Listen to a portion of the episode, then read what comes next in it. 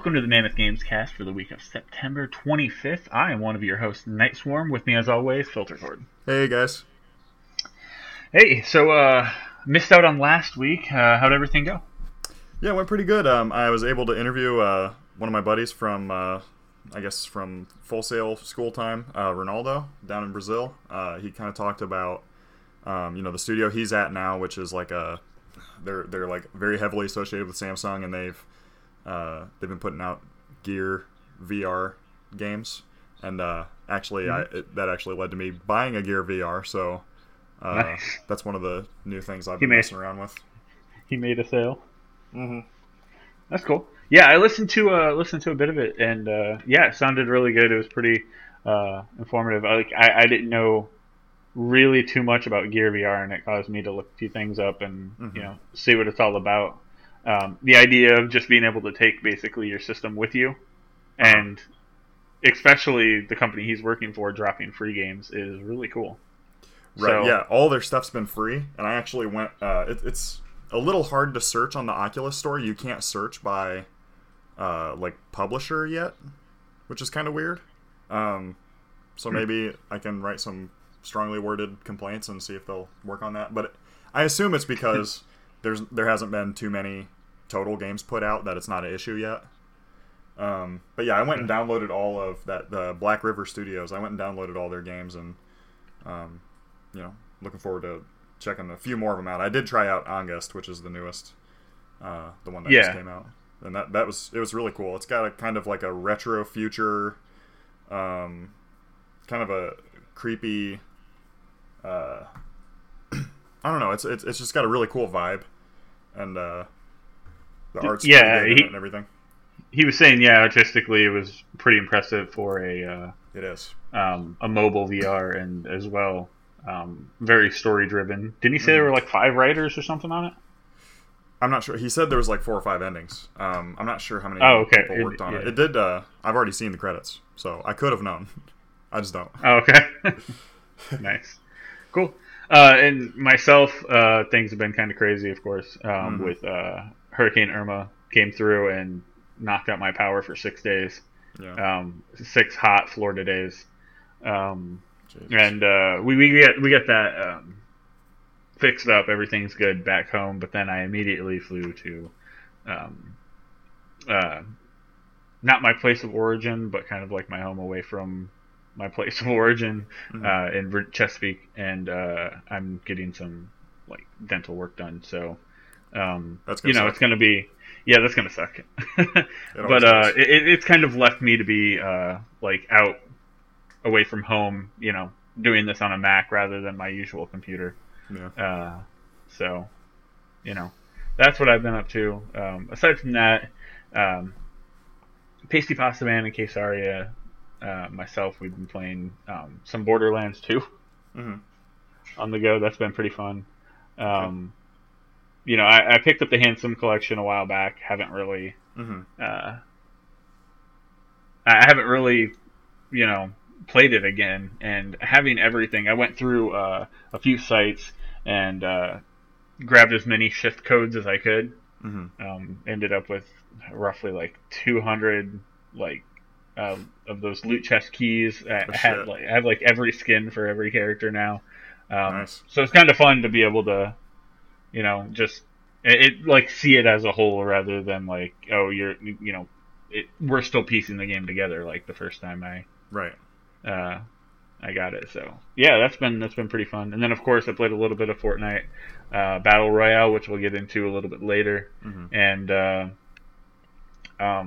man, I haven't been able to stream at all, so The Surge is still sitting there waiting. I actually just started a second playthrough, since if you're watching, you know that I fucked up the first playthrough, and I missed a side... such bullshit. It made me so mad. I was practicing a combo as I was walking into the med bay room, and my character, for whatever reason, just automatically targeted the first thing. I didn't think it would target at all. I didn't click it to target, but when you attack, it snaps onto whatever target is closest to you, and it started attacking this NPC for a side mission. That ain't good. I hit them one time. They freaked out and they left. Yep. Never. I was like, oh god. Like, and it makes me more thankful for games that are like when you do something like that and they're like, what the hell's your problem? You can be like, oh, it was an accident. And they're like, okay, cool. Don't do it again. You like, put your weapon away or whatever. Yeah. Right. Yeah. So, that's where that's all at. Hopefully next week things will kind of get back to it, to like normal. Right. So, yeah, we'll have to talk about exactly when we're going to record. I mean, the podcast always comes out Monday, but I'll be traveling, so I'm hoping Sunday we'll be able to do a bunch of stuff, like possibly even D&D and recording this. So yeah. We'll have to do some scheduling, but yeah, it'll get done. All right, cool. Yeah, that's where I'm at. Let me make sure I have that right. I do. As always, if you guys get the chance, head over to facebook.com/Mammoth Games Inc. Give us a like. Check out all the top things that we're we're talking about for the week. You can get a good look at everything we talk about here usually, and a bit more. Aside from the game, we don't announce every new game over there. We just mainly attack the news, things that are cool. You get an early look at the free PlayStation Plus games for the month, which I'm surprised we don't have them on this episode. Right? They just haven't been announced yet. So, yeah. But yeah, go give us a like. All the likes, comments, shares over there are appreciated. And if you want a reminder, follow us on Twitter, just at Mammoth Games Inc. So when we do this, D&D, other stuff, we post there every single time we go live to remind everyone. Okay, let's just jump right into the games releasing. This is a 2-week span, September 18th to October 1st. Right. Since we missed a bit. So we're going back and then jumping forward. I'll let you go ahead and take the first one. All right. So the first, I guess alphabetically, game that we have here is a game from Studio Ultra. It's called Echo. It, from what I've heard of it, it seems very interesting. It's coming out on PS4 and PC. Basically, you are playing whatever zones you're in. You'll play through several times, and the game is trying to adaptively learn from how you play, and then it sends copies of you to respond to how you're doing that. So, if you're, super, violent all the time, the game will adapt and figure out, okay, I'm gonna send your clones to, just beat the shit out of you and, shoot your ass. And, you can actually, you can game it to, you play very, aggressively, and then you go stealth, and it won't know how to handle the stealth. That's really interesting. They're starting to get, a lot of really unique, cool ideas. And games this kind of reminds me of what was the shooter that you steal mass as you hit enemies? Yeah. It's such a weird idea. Yeah, that's it, that game looked fun. Yeah, and this kind of gives me that sort of vibe. It also kind of has a Remember Me vibe a little bit, and the graphics and kind of the universe it looks like it's in. Yeah. But yeah, I mean, it looks really interesting. I'll probably have to give it a try. There's a lot of games that are doing this kind of thing now. Super Hot kind of has that idea. Just really unique, interesting mechanics that are, the mechanics themselves are a puzzle that you have to solve. Yeah, it's not it's almost a game in a game, right, that you're trying to figure out. But I mean, graphically, it has has that realism with, a hint of not, so it's kind of you can tell that it's not real, but it looks very good. I mean, from everything I've seen, it's just clones of yourself. I wonder how that falls. Well, I'm interested to see, what their, story conceit for that is, why. Right, that's what I'm wondering. Yeah, why are there so many of me? Yeah, and you're wearing a suit with this interesting cube on the back of it. I'm curious about that. That looks cool. But yeah, it looks like you can go in. You can go in hot. There's environmental hazards that you can detonate to like cause explosions or whatever. Mm-hmm. Or you can, you know, attack it with stealth. I'm pretty sure you can run through, but I'm not sure how the AI handles bounding. So, not sure how far. In some games, I know they can just chase you forever, but in other games, it's not. But yeah, that is Echo. That came out September 18th, and you know, with these next few games, you know, we'll kind of list them out when they're coming out. But yeah, Echo from Ultra PS4 PC. That was September 18th. Next up is Hidden Dragon Legends by Mega Fun Games, which is mega fun to say.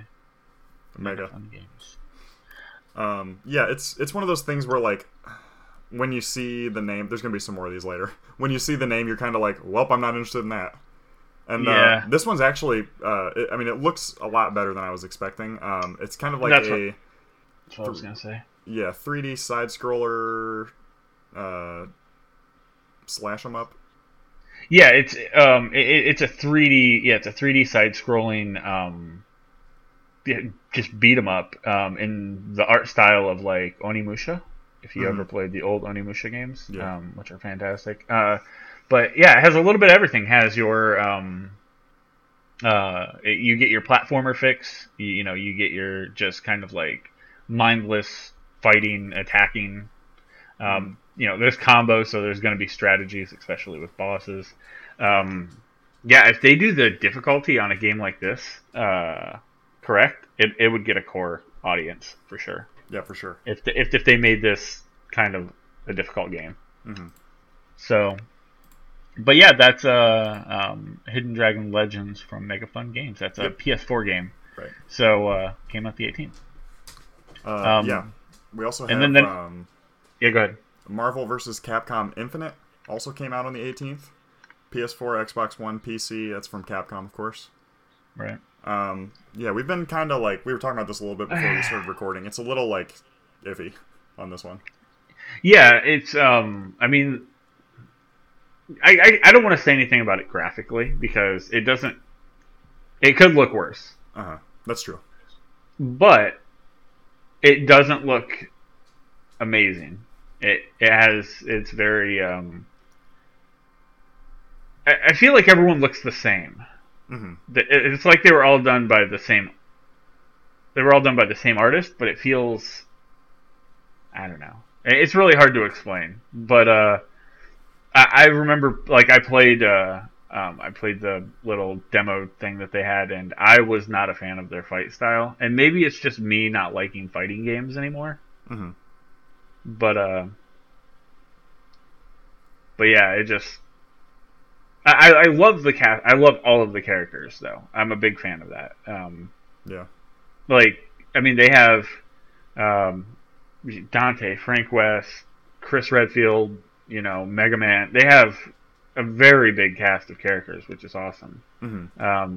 But yeah, it's probably just me and the fighting that bums me out. If you recall. Me talking about Injustice 2 when it came out, it was the same thing. Like, cast of characters, everything looks great, but man, that fighting shit. Mm-hmm. And it could just be because we've been playing the same fucking fighting game for like 25 years. Right. It's. I mean, you can't really expand on it. Yeah. There needs to be like a fighting game that comes out that's just a total like sea change. Mm-hmm. I don't know what direction that'll go. It'll have to be somebody that's so deep into fighting games that, they're able to like see the next level or whatever.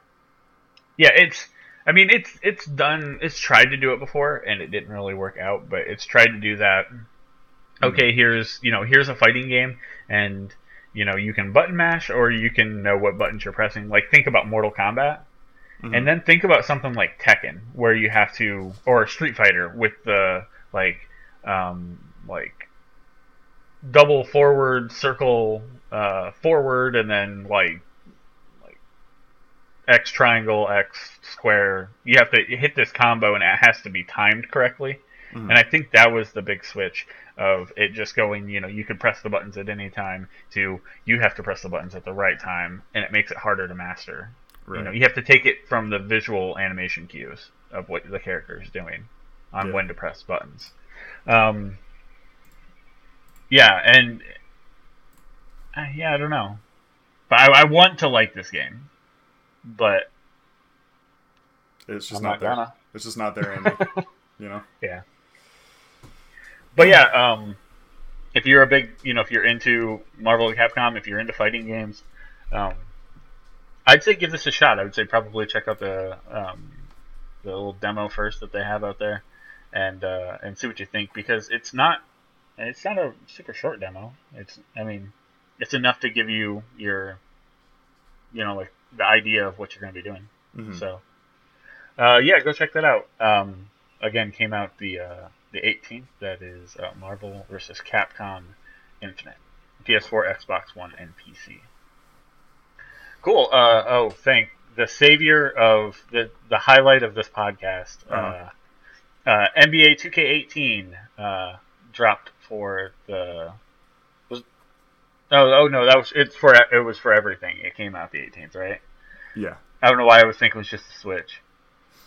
I think there was a live that came out last week or something. I'm not sure. Yeah, that's probably what it was. But yeah, NBA 2K18, PS4, Xbox One, Switch, and PC, of course, by 2K Games. You know us. It's that season where all the sports games are coming out. We're like, we don't know. Yeah.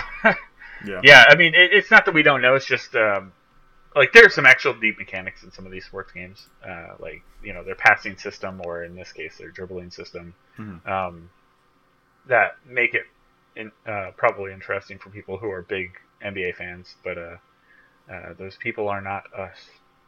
Yes. So your yearly NBA 2K game, 2K18, dropping on everything you can imagine. Except they finally took out PS3 and Xbox 360, right, yeah, the last-gen consoles. Which was a smart move, I think. Graphically, you can just see it. Yeah. If you're big into that, there's that. All right, so starting the games that came out on the 21st of September, the first one, Heat Signature. This is a game from Tom Francis, who also made Gunpoint, his studio, Suspicious Developments.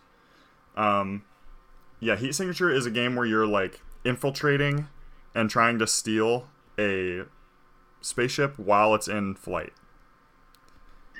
So it's like a sort of a heist game, but very like it's got really deep like weird mechanics. You're like latching on to procedurally generated ships and stuff. It looks like it's has some pretty heavy like text-based like paying attention to what you're doing. Looks very like the HUD. The HUD is what I'm kind of the HUD's got about. A lot of info on it. It's got a lot going on. Otherwise, it kind of reminds me of what am I thinking? We reference it all the time. Devolver Digital. Yeah, this looks like a Devolver Digital game. You're thinking of Hotline? Hotline, yeah. Hotline Miami. It does have that feel. We're watching a quick video. You can pause gameplay of what's going on, mm-hmm. and you decide your actions from there. You rush into a room of four people, and it's like, look at one guy, shotgun. Look at one guy, handgun. Look at one guy, throw a knife. And then the last guy, you just kind of like dodge around for a second and then, decide mm-hmm. what you're going to do at the end. Right. It looks like you're kind of flying around like a universe in a. It looks totally in a very weird. Small ship, and you're kind of going from like node to node. It kind of forms a constellation, wow. And it looks like you collect and then liberate the outposts. Huh. So. Yeah, it's super interesting, unique game. But when you're connecting things, it desyncs from other outposts because it knows the game knows the outpost is fallen. Mm-hmm. So you can connect one and then lose two that you don't have that were connected to it. Then you have to kind of work your way around, I guess. So interesting. $15 on Steam isn't too bad. Yeah, I mean, if you played Gunpoint, if you're even just remotely interested, go give it a look over on Steam, and let us know what you think. I'm kind of curious. I love seeing games like this that are just so unique, and just hearing how people react to them, especially when it's such an oddball thing. Yeah. So yeah, it looks really weird, but really fun. Heat Signature. All right, the next game up came out September 21st for the Switch. This, I believe, it may have been out on something else before. I'm not sure. Right, I think we talked about this just not too long ago. But it is just launching on the Switch finally. SteamWorld Dig 2. Yeah, I've got it. So it comes out on the Switch on the 21st, PC the 22nd, PS4 and Vita on the 26th. In the U.S., 27th in Europe. Huh. That's weird. Interesting. But yeah, I mean, if you played SteamWorld Dig 1, you know the idea. It's that with a lot more, basically. Right. Looks like they added some new mechanics, definitely some new interesting levels, and yeah, I mean, you didn't play a lot of Steam either, did you? I played just a little bit of it. Yeah. I played very little of it, but it's a puzzle solver, like I guess action adventure. Yeah, it's a little platformy, little I don't know, like collectathon.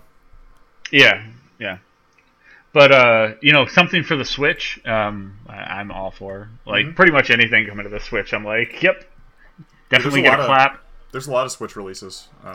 During this little 2-week block. Right.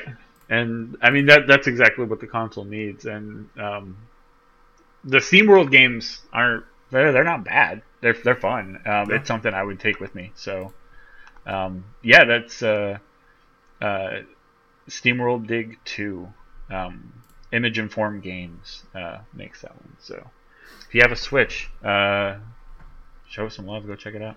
And keep that Switch hot, because the next game coming out is Thimbleweed Park. That's, of course, also on the 21st. It's already been out for basically everything else. It's out on PS4, Xbox One, PC. But it's coming to Switch on the 21st. And that, of course, is from Ron Gilbert's studio, Terrible Toy Box, which has a lot of those old LucasArts guys still working on it there. It's kind of a... it's definitely a point-and-click adventure. The graphics are... dated. Like, I mean, it's meant to look like those old games. Yeah, it's a pixel art game. Yeah. And it doesn't look bad. When I saw it originally, I stopped. And I watched for a few minutes. It's really interesting. It's kind of got a Twin Peaks feel. You're like a couple investigators trying to figure out some weird shit going on in this little town. It for whatever reason, the setup reminds me of X-Files. It's definitely got that too. Yeah, the dark-haired guy and then kind of like the red-haired girl. Yeah, and I mean it just does. It plays with the environment. It knows it's not a high. It knows it's not like a high quality game graphically, so it kind of like plays with like. They'll put things in the foreground that are kind of ridiculous, like they were in a morgue, and you see a foot in a toe tag as it's kind of like sliding by slowly, just really big in the foreground. Yeah. So I mean, it looks like a fun game. It knows that it's it's not graphically taking itself seriously, but it has that, like you said, that Twin Peaks vibe. So. Yeah, I like it a lot. I'm definitely going to check it out, and I'm more than likely going to get it on the Switch opposed to anything else, just because, I have some more stuff to play on that. Right.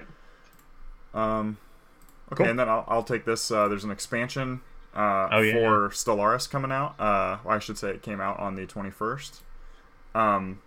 Synthetic Dawn. It's $10, so it's one of the cheaper expansions. And it's basically... in the game, if you had the Utopia add-on, you could like choose different paths of quote-unquote ascension, of like where your species goes as it is becoming more and more advanced and more powerful and everything. Right. This is basically skipping some of that, and you can just from the get-go you can create a fully robotic species. So there's a number of you can just play in general. There's a lot of things you can do, but to specifically some interesting things that this adds, there are three different types of machine empires that you can create. Basically, they are you can have a species that seeks to destroy all organic life, like it just hates organics. So that would be like the Skynet type thing. Right. You can have basically a Borg species that wants to assimilate and get all the best traits of every race. So you're basically going to be like expanding and trying to take over other alien species and other empires and like absorb them into your culture. And then there is a really like super interesting one is the Rogue Servitor, which is basically it's like the WALL-E type future. Like there was this organic race that created machines, AI, to take care of them, and then the AI is basically fully in charge of doing everything, and the humans or whatever alien species underneath just exist to be pampered, and you have to like keep full luxury at all times for all the creatures that you're in charge of. And basically like the Rogue Servitor like wants to forcefully make everybody live in luxury, so you're like taking over other alien empires and like forcing them to just sit around as you take care of them. It's really interesting. It's kind of like some cool game modes, and then of course you can just build your normal kind of odd robot species or whatever. And you can potentially run into other machine species that want to do similar shit to you. So it's really interesting. Cool. Sounds cool. Yeah, adds a lot of playtime to these. Normally they're like, there's not. There's win conditions, but like, are there? So it's like this game already. When you play you take a race and play it all the way through to completely conquering the galaxy and researching everything. That's like a couple 100 hours per game. So this is just adding more and more time for those people that are really into those Paradox games. Nice. Definitely. That one was the expansion for Stellaris called Synthetic Dawn for PC. Right. Paradox Development Studios. All right. Moving right along, September 22nd, what we just dropped into. We have Dragon Ball Xenoverse 2 for the Switch. I'm not sure when that dropped for... I think that's been out a little while, right? I think it's been out for everything else. It's more of the same. It's it's a Dragon Ball game. I actually love what they're doing with the Dragon Ball games. You have the ability, you have a home hub that you can... think about something like Destiny where you have the tower. It's kind of that. You have your own created Dragon Ball character, and you can walk around this hub, fly around this hub, do what you have to do, whether you're leveling your character up or wanting to meet up with other people to battle. That's the way you can just get into tournaments and fight people. And they have a pretty decent story to the game. Mm-hmm. So it incorporates all of that,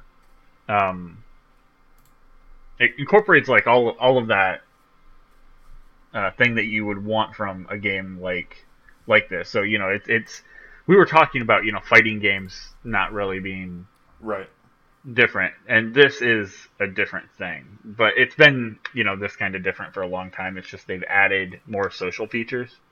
And a social hub and stuff like that.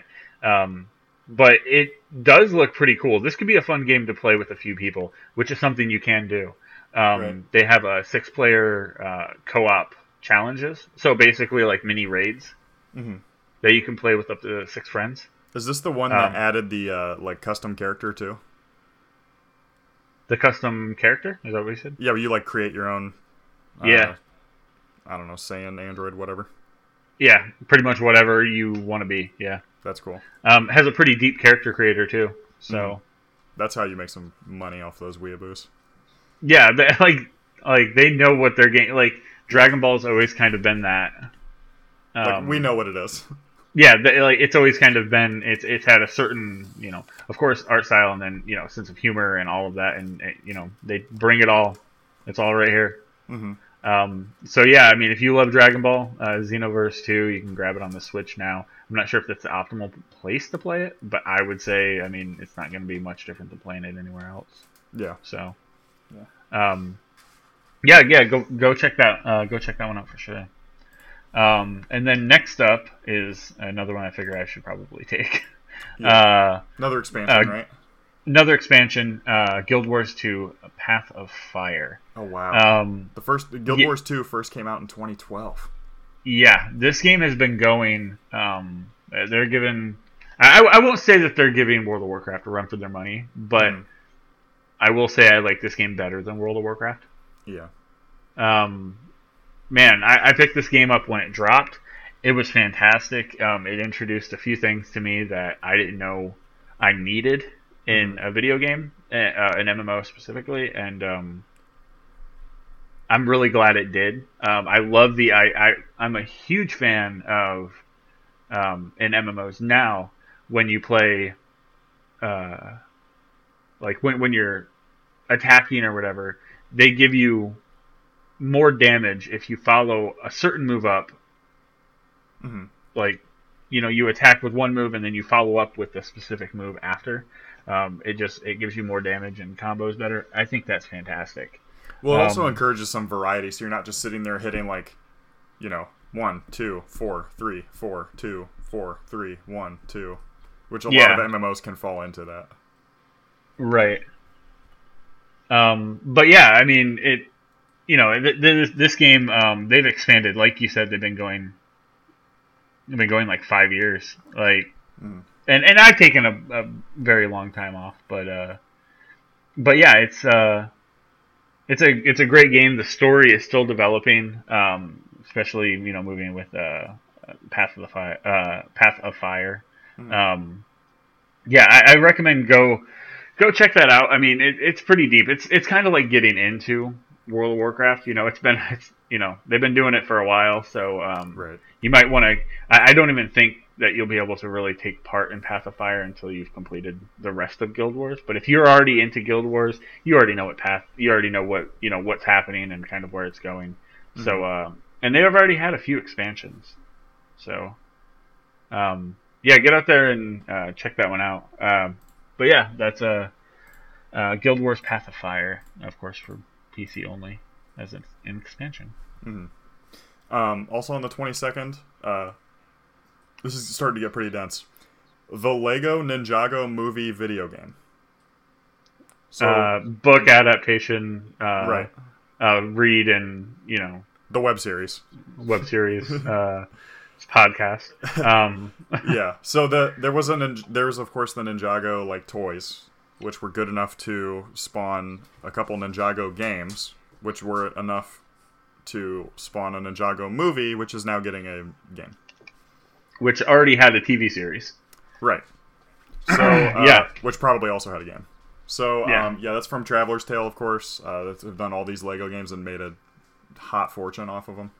Yeah, go ahead. Yeah, it's on PS4, Xbox One, Switch, PC on the 22nd. Right. Yeah, I mean, the Lego games, I mean, they have their, like, it's... Now they have their style, you know? It doesn't look bad. Like, I look at this game and I'm like... I mean, it looks like Lego, and it looks... I mean, this is exactly what I would expect from it. So, it's the same as all the other Lego games you've probably ever played. Mm-hmm. But, you know, just slightly different story, so... Right. Yeah, it's interesting. They remind me a lot of Telltale, not just because both of their names are very close. Yeah. Where, like, they have their thing and they're sticking to it. And it's like, definitely. You know, it could be to... a benefit, it could be to a detriment. I don't know. I don't play the Lego games enough to really know if they are, like, stuck in a rut. I know that Telltale definitely is. But we should get Grimm on here. Have him give us the lowdown. He plays like all of them. Yeah, yeah. I don't know why he's such a big fan, but he loves it. I don't know. Yeah, but that's coming out on the 22nd. Sure. Cool. Up next is Pokemon Gold and Silver for the 3DS Virtual Console. Hell yeah. Hell yeah. I mean, like, just keep doing these. I don't know why you don't just make 1,000 a year.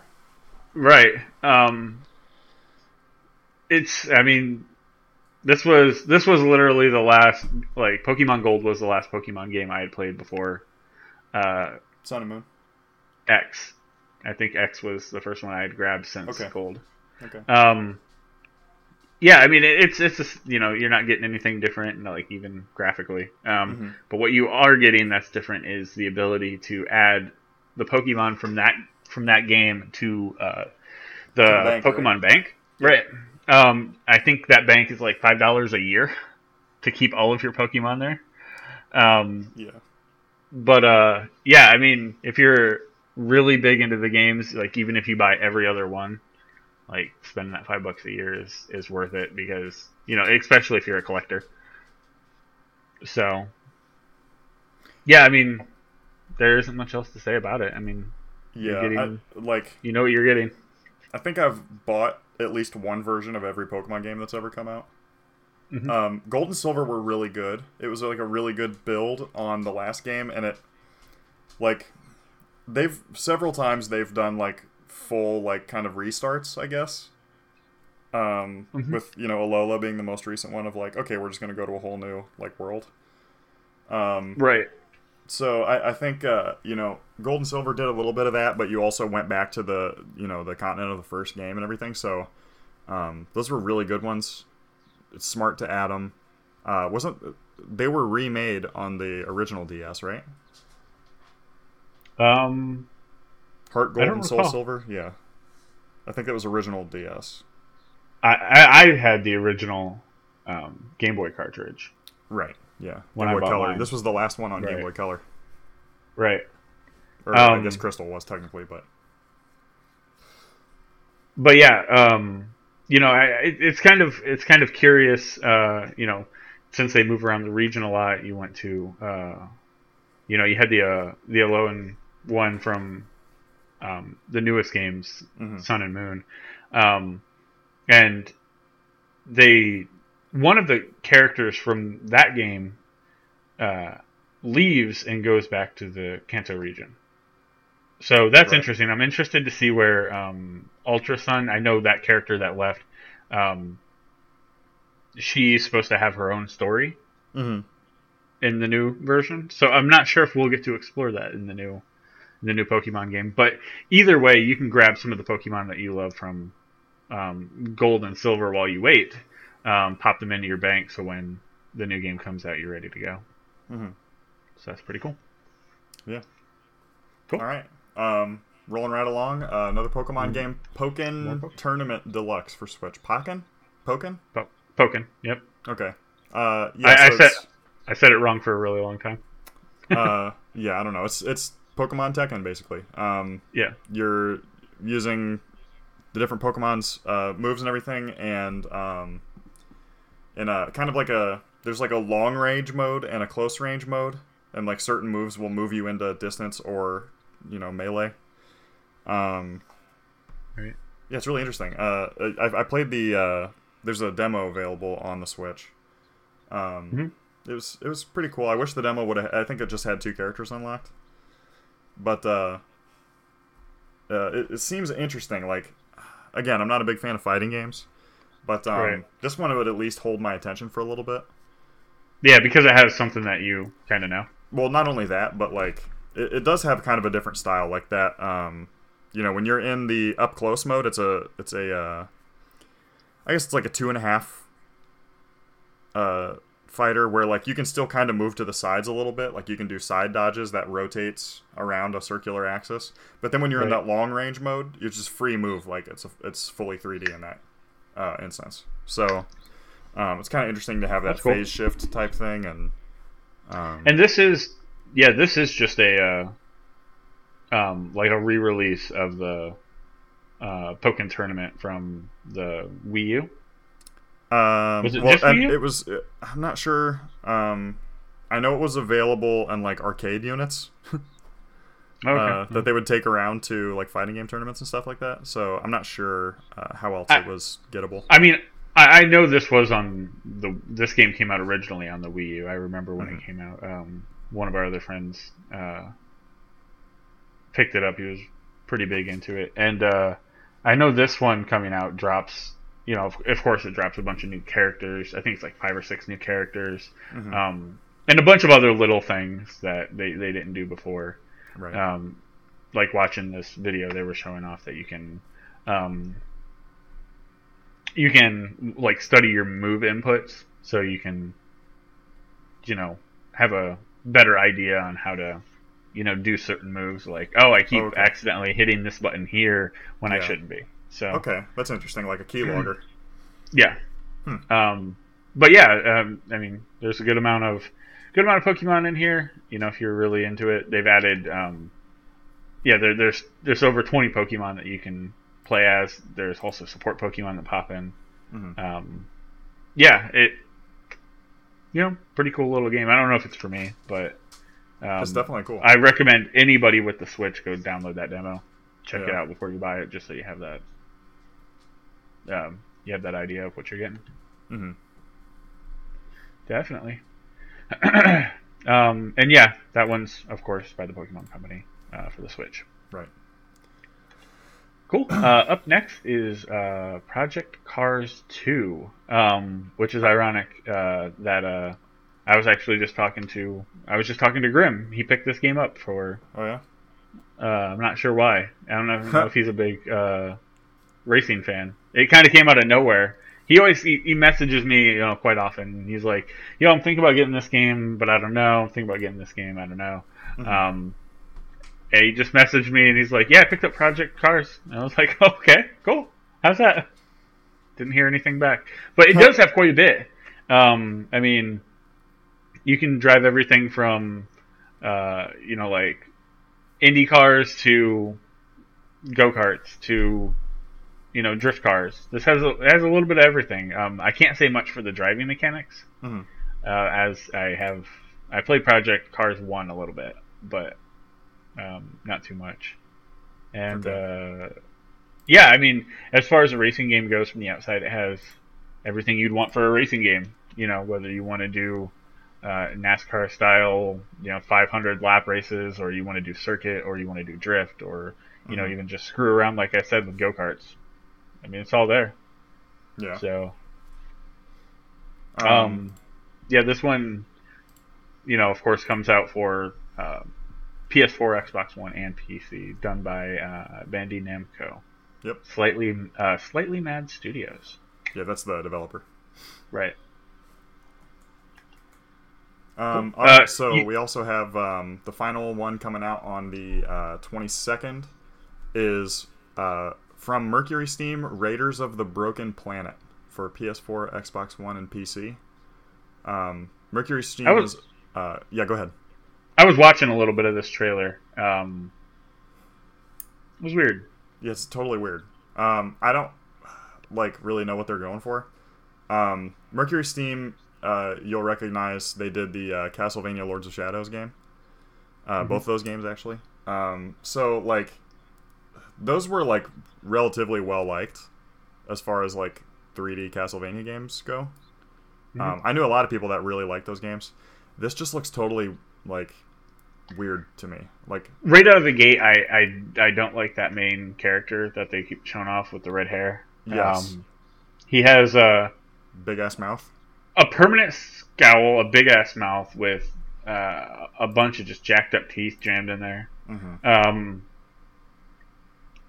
That being said, I do like the guys that he's killing. Well, I don't like stuff that goes for realism, and then there's, one anime-ass character. Right. You know what I mean? You need to try to stick to your art style. The people he's fighting have helmets on, and, their heads are smaller than his. Yeah. Which is really weird. Why? Including the helmet is smaller than his unhelmeted head. Yeah, if you took that helmet off, they have a baby-ass head under there. Uh-huh. Baby-ass head. But if this is something that sounds interesting to you after checking it out, you can head to RaidersBeta.com. You can apply to join the beta. I imagine you can apply to jump on to test it on, PC, Xbox, or PlayStation. So yeah, is this like I kind of get like a sort of like an Agents of Mayhem vibe, like. Yeah, I'm thinking that it's going to be like a hero fighter. They're trying to capitalize on that. Uh-huh. Overwatch, kind of Agents of Mayhem, Lawbreakers, right? Type vein. I mean, you're showing off this character with these mechanical arms that we were kind of describing a little bit with the jacked up mouth, and then they bring in another character who has big ass chain. Who has a big ass rotating barrel on this gun. And his name is Constantine. Yeah, he looks like Frankenstein, kind of. He looks better than the original character that they were showing off. Luckily, but he looks pretty basic as far as characters go. Very basic, like tanky looking chain gun guy. Right. He's big. He has a big gun. Big bulb. Beautiful. I imagine he's not going to say much. Womp womp. But yeah, RaidersBeta.com. You can go check it out. Yeah. If you're interested. All right. So just real quick, we're not going to talk about this really at all, but on the 26th, Batman Enemy Within Episode 2 comes out. That is titled The Pact. PS4, Xbox One, PC, iOS, Android. I'm sure more. That can't be all of them. You're 1998 colored Macintosh. It's coming out for everything. That's Telltale, of course. They were basically going to glide over that one. September 26th also for PS4 and PC, Blue Reflection. Oh boy. This is some weeaboo ass shit. Here we go. There's a couple of these coming out. It's the season of weeaboo what the games, fuck games? Yeah. So, you know what? No, I'm going to let you go ahead. I'm going to let you go ahead and explain a few of them. We talked about this. All right. This is the game we were talking about before the show. Uh-huh.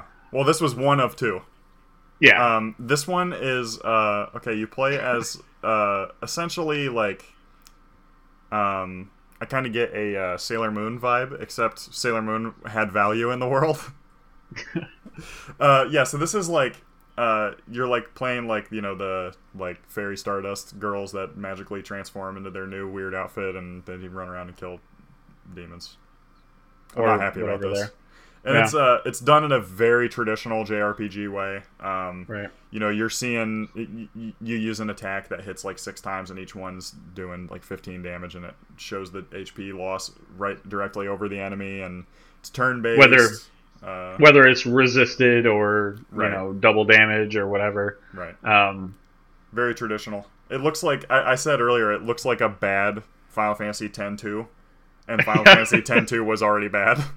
It was already just not good. Yeah. It doesn't reinvent anything. It's capitalizing on another system, and just tossing in. Half-naked anime girls. Yeah, and one of those... I mean, this is like... At least there's like a precedent set for this. There's a game later that is just out... Like, it's just fully fucked up. Just so you know, this is the best of the two that are significantly the better of the two, and all I've done shit on it, so... that's a... Yeah. That's Blue Reflection for PS4 PC. Oh, Jesus, this is the week of fucking weeaboo bullshit. The other one, another one coming out is Danganronpa. I'm actually cool with this one. It's I don't even want to say that name. Danganronpa. It's the last N is what throws me off. I don't like three N's and separate syllables in a word. But Danganronpa V3 Killing Harmony. Dan. The theme song is just me trying to say it. The whole theme song. That's going to be our new opening. Damn. Gams. runner-up, V3, Killing Harmony. PS4 Vita, again, that's on September 26th. People do love this game. Yeah, from what I know about it, I actually was listening, they were talking about it on the Game Informer podcast. Basically, you're like in a... So it's a school, of course, because everything Japanese is in a school. They just go to school from birth to death. And that's why everybody... That's why there's a stereotype that Asians are really smart. It's because everything Japanese is in a fucking school all the time. And nobody else does that. Like, we don't... No, in America, like the West doesn't do that. I mean, we have, like, the Friday Night Lights thing, but that's pretty much it. Like, if it's not about high school sports... It's almost like a subsetting here for us. It's this is taking place in the world where someone does go to school. Yeah, they happen to go to school. And it's, sometimes it's used for dramatic effect, like, like Archie is, like, banging a teacher. So, like, that's a whole thing. So, like, you know, it really is, like, it's only used for like, backdrop.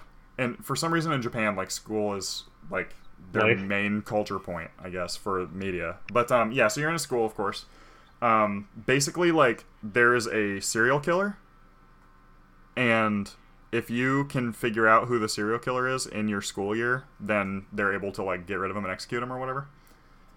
If you don't, your entire class gets executed. So that's a little weird. Son of a bitch. Okay. It's kind of like population control. Yeah, you know, like the original Battle Royale. Hell yes. That kind of vibe of like, okay, we're just gonna like kill everybody unless you do this cool thing and make this TV show for us. Right. So it's like it's kind of weird, but it seems interesting. It's a little Saw-like. Right. Yeah, I could definitely see why people like the idea. I mean. Mm-hmm. Usually I see that art style and it just kind of immediately turns me off. But a game like this, right. Of course, Persona. If it ain't Persona, I ain't on board, basically. It's the new Persona, you know, it's kind of turning that that point for me. It's making me want to look at these games. So. Yeah, give them a chance that you wouldn't have before. Yeah, this kind of reminds me, it's like half Persona, half like Phoenix Wright. Yeah. Because you're doing a lot of, like, interviewing and, like, you're, like, challenging people. And it's like, oh, okay, like, that was a lie. It's kind of got a little bit of L.A. Noire in there. I was going to say L.A. Noire, but you're not screaming and calling them assholes. Yeah, when you hit, I think you're lying, your character says, I think you're lying, not, you're sleeping with her, aren't you? And you murdered her children. Yeah. Like, I just thought she didn't turn the oven off. Yeah. I don't know what this dude thinks. Cole. God, that's something else we have to look forward to. So isn't that right? Isn't it Cole Phelps is the character? That's a hell of like Cole. That. Yeah, I'll always remember that name. So moving right along. Yeah. Fallout 4 Game of the Year, PS4, Xbox One, PC, of course, from Bethesda. Everything that you would have got with Fallout 4 is included in this bundle. Wait, did we get final price on that? Let me look. Like everything that you're getting with it, Nuka-Cola World, you're getting all of the workshop stuff, and just every DLC that you would have got with the right. It's full pass. Price. It's normal. Okay, price. It's full price. So I mean, still, unless you can get Fallout 4, just the core game, real cheap, you're saving money because. You know, I bought the game the day it came out, of course, $60, and then I got the DLC season pass, which was what, 50 more or 40 more? Yeah, I think it was one price, and then they changed it to another price. Mm-hmm. I think it was like 30 or something, and then they upped it ended up going up, right? 40, yeah. So, originally it was less expensive, and then they realized like, oh, we're actually gonna be making a shit ton of DLC, so that's going up. Right. So yeah, with all the DLCs, I think like Nuka World by itself's $20. The workshop is like 5 or 10. The automatons is 10. I mean, you're gonna be saving money still, unless you can get the core game essentially for free. Yeah, and then you got Far Harbor. You're basically right. That was $20. It's $60 for all of the Oh no, that's Fallout Plus. Yeah, I mean, it would be probably about $60 worth of content if you bought it all separate, all of the add-ons. Just the add-ons. Just the add-ons. Yeah. So I mean, if you have one of the more expensive add-ons and not the others, maybe just buy them. If you have the core game and never got any of the add-ons, this would be a great way to upgrade and just grab everything at once for just pretty much the right price. Just throw that money of that old game that you have toward this new one. Right. That'd be smart. Yeah, I mean, and it's some big stuff. Far Harbor was pretty huge. Yeah. Nuka World was massive, I heard. I didn't get too far into Nuka World. It's a game that I'm like, something else came out and I ended up going, which is unheard of for a Fallout game, especially even DLCs after. Mm-hmm. But yeah, it's a game I keep looking at my shelf and going, yep, I need to go back to that. I'm gonna have to do that. Yeah, soon. And it's definitely something that like every once in a while I just go back and play it for 3 or 4 days just to get my fix.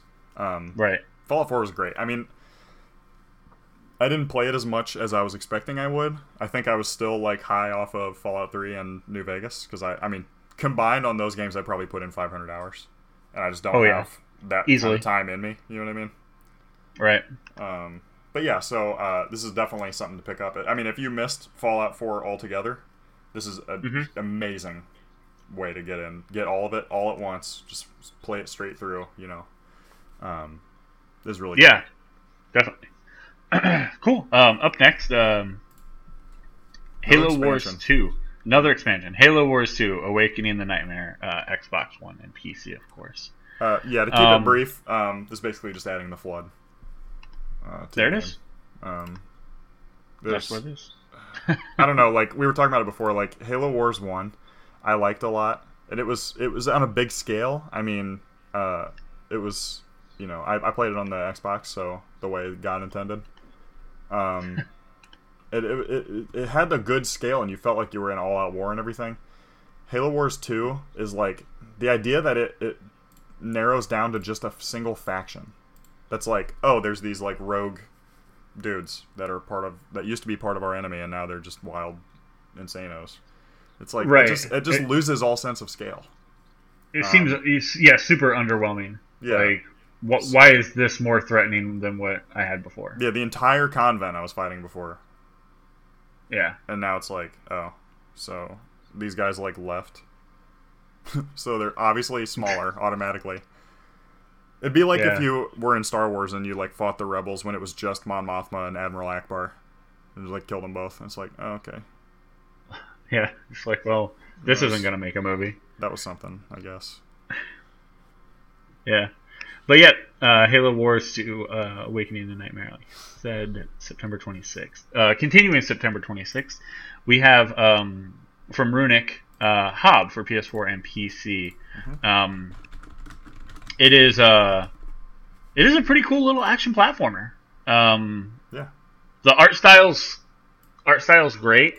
The world's pretty vibrant looking, has that cell shade kind of like undertone, like it looks a little hand painted. Oh, okay. This is the company that made Torchlight. Oh, yep, Torchlight 1 and 2, and then Hob. Hell yeah! And Torchlight was fantastic. Yeah, I'm a fan. But yeah, I mean, it, you know, calling it I think an action platformer, like puzzle solving. That pretty much sums it up. That's pretty much what this game is. You know, I'm surprised this game would do... I mean, I guess I get it, but it would be cool to see this on the Switch. Mm-hmm. It has that vibe that would... Like, I would like to take this game with me. Yeah. So. It might come later, and I can definitely see this coming to Vita as well. I mean, it doesn't look like it's doing anything that the Vita can't handle. Mm-hmm. I don't know, maybe the graphical fidelity has something to do with it, but... it's definitely, I mean, it's got that look. Now that I know that it was Torchlight, I can definitely see it. Yeah, it looks, I mean, think about what Torchlight looks like. And then I think the difference from Torchlight would be the grass just seems a little more lush. Mm-hmm. Looks a little more colorful in my mind. But I haven't played Torchlight in a bit, so might be wrong on that. It looks cool. I mean, it looks very cool. Like, in general, I'm over the, like, action platformer thing. Mm-hmm. This one looks like it might be different enough to kind of break that mold. I'm not sure what's up with the character. He has a left arm that's, like, big and mechanical. He's a reverse Hellboy. Yeah, he's a little skinny, slim guy. Kind of almost looks like the Journey character in, like, red robes. Yeah. And then he's got this big, like, stone mechanical left entire arm. Not just his hand or whatever. It's the whole all the way up to the shoulder, yeah. Right. So I don't know how that... I don't know how that skinny frame holds up that arm, but maybe that it happens, and you can check it out. Yeah, maybe. Okay, just needs to rest. Coming from Starbreeze, this is continuing on the 26th. The Raid World War II for PC. Yeah, this is basically Payday in World War II. Which sounds fucking awesome. Like, right out of the gate. I think it sounds cool. I feel like you could maybe have made it an expansion, but just tie it directly on, because it's obviously running on Payday 2, engine at least, and if not a lot of code. Yeah, I mean, that is weird. Like, if you literally made, a game like Payday, and then you make this, just like you can make it an expansion. Yeah. You can make it an expansion, or you can make it just a mode within Payday 2, Right. Just do your fans the service of giving them something cool. And, I mean, even, like, you could charge for it, because I understand it's going to be a, it's not just one mission or something. It's, like, a full game. But, it's kind of weird, especially considering that it is Starbreeze that's making it and everything. Like, just tie it in. I mean, Payday 2 is their most successful game. Not only by, like, to say by far would be underestimating it. Like, that is their moneymaker. Right. So, it's kind of odd that they would do anything to distance from it. Even if it is, like, is this preparation for a Payday 3? Are they, like, testing the waters on a new engine, a new graphics, new team or whatever? It's hard to tell. Right. So, yeah, and I've always thought with Payday that it felt... the content was fun. I always had fun playing it, but it always felt underwhelming because there's not... I mean, you know what you're doing. You're going to go in and you're going to rob a bank. Right. It's there's like... This gives it variety. There's not a lot of ways that can play out, right? Yeah, I mean, even if it is just, it's the same thing, but now, we're looking at a different, time frame, and, it changes things. It changes things in the game. So, yeah, I don't know. I feel like they should have, like, their next game. I would really like to see, some things that are different. Let's, not just modern day guys robbing a bank, but, change up the timeline maybe like this. Mm-hmm. Toss it in there. I don't know. There's a lot that they can do with it, and now that they have the money, they should really look into not just putting out Payday 3 like we expect them to put out Payday 3. Yeah, do something wild. Right. You have the money, do it, man. That's I mean, that's how you take something from good to great. Exactly.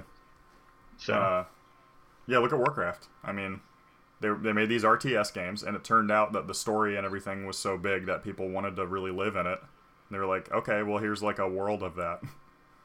Yeah. And it was the biggest game for a long time. Yep.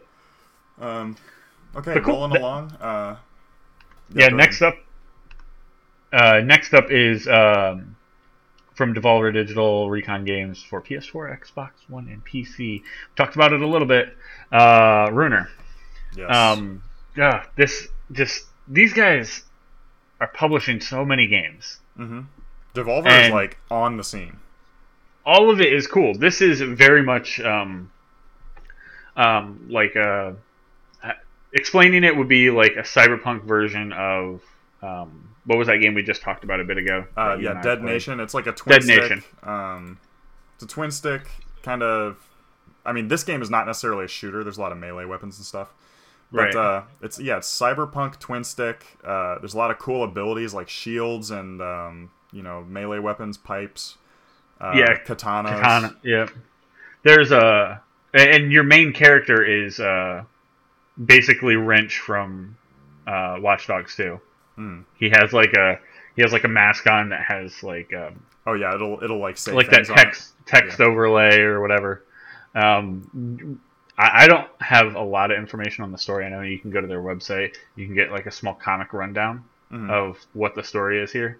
But just seeing the trailer and looking at the world as it's alive and people are moving around in it, it's very likable. If you're a fan of anything cyberpunk, you won't be surprised on how much you like this. It's going to be cool. So yeah, I believe it's just a single player experience. I haven't heard anything about it. Yeah, I'm not sure. It seems like maybe they might add some co-op multiplayer later, but your powers are pretty complex. You're doing a lot of like full screen dashes and stuff like that. So and a few full screen attacks. Like they have this pulse wave shotgun. The Sonic, I think, XR, and it shoots out just a sonic wave that just in a cone wipes everything out in front of you. Yeah. So, yeah, tons of cool weapons in the cyberpunk universe that is Ruiner from Recon Games and, of course, published by Devolver, who's publishing every weird game you've ever heard of. Devolver's just been, like, they've been blowing up, and they've got such cool games, and, like, I'm quickly becoming a fan. Yeah, especially after their E3 presentation this year. Mm-hmm. If you haven't seen their E3 presentation, please just watch it. It's not it's a little long, but it's not crazy long, so it's definitely worth it. All right, here we go. Oh, full anime mode here. Here we are. All right, so this is Senran Kagura Peach. Beach Splash for the PS4. Why did you... Okay. Uh-huh. Yeah. And, okay, so essentially what it is that you're playing as a bunch of little anime girls in swimsuits with squirt guns and boob physics. Yeah. I mean, if you thought Dead or Alive was, what's the word I'm looking for? Like, exploitative? Like, this is just gonna fucking blow your mind away to a whole new level. It's like a really, like, shit Japanese 3D shooter. I mean, it appears like the targeting sucks. It's all, like, lock-ons and, like, using the right stick to, like, change targets and shit. And every time a character comes into frame, like, you know, just drops into frame, just the boob physics just take over and just poof, and they just bounce everywhere for a second. Yeah. But yeah, I don't understand the point of the game. Well, I mean, especially while you're playing, in general, you're not able to see boob physics. So it's like, it's not just softcore porn. Because then you would see your character being weird all the time. You know what I mean? Right. So like, what's I don't understand what the point is. It's just like, I mean, I mean, they get different. Like you got to pick up water like you would pick up ammo. You have to, you know, you have your targeting like you would have different guns. Like a shotgun has an open, like an open blast. Concentrated like charge up shots and stuff. Right. There's several different characters. It looks like with stupid mini games. Okay, like so you know how in Pokemon, and there's Sun a deck builder. Yeah, in Pokemon Sun and Moon, you could, like, go into a mode where you, like, feed and clean and pet your Pokemon. In this, you go into a mode where you spray water on a girl. Yep, that's it's pretty just, much... It's totally bizarre. And if you want to play this game with other weird perverts, there's a multiplayer mode. Uh-huh. Oh, God, can you imagine what that chat's like? Oh, yeah. Holy shit. We should do a stream.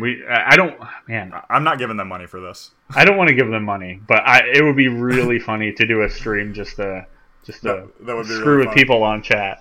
Thicky squad only. Yeah. You guys should come play Fortnite with us. Okay. Yeah, so we'll just keep pushing right along. Roll right past that. September 28th, I actually had to make a slight tweak to this because it's coming out early. Total War Warhammer 2. So yeah, you've probably heard me talking a little bit about Total War Warhammer 1, I guess. I picked it up a little while ago. I've been playing that a little bit. I haven't really like gone through a whole campaign yet because I'm still trying to figure out like, you know, I'm still making early game mistakes and stuff just from picking up a new strategy game. So yeah, Warhammer, the first game had the core like famous Warhammer fantasy characters, I guess. In the first game you had, of course, the like human empire, the vampire counts. They're pretty cool. Just the way that they function is really interesting. You got the dwarves. They eventually added wood elves, which had a unique mechanic. This game's really good about, like, the different races are all, like, very unbalanced. Like, they have to do things totally differently. It's an asymmetrical game through and through. But, yeah, so this new game, basically you're on a new set of continents, and they're basically trying to control... they're fighting over control of this, like, source of magic.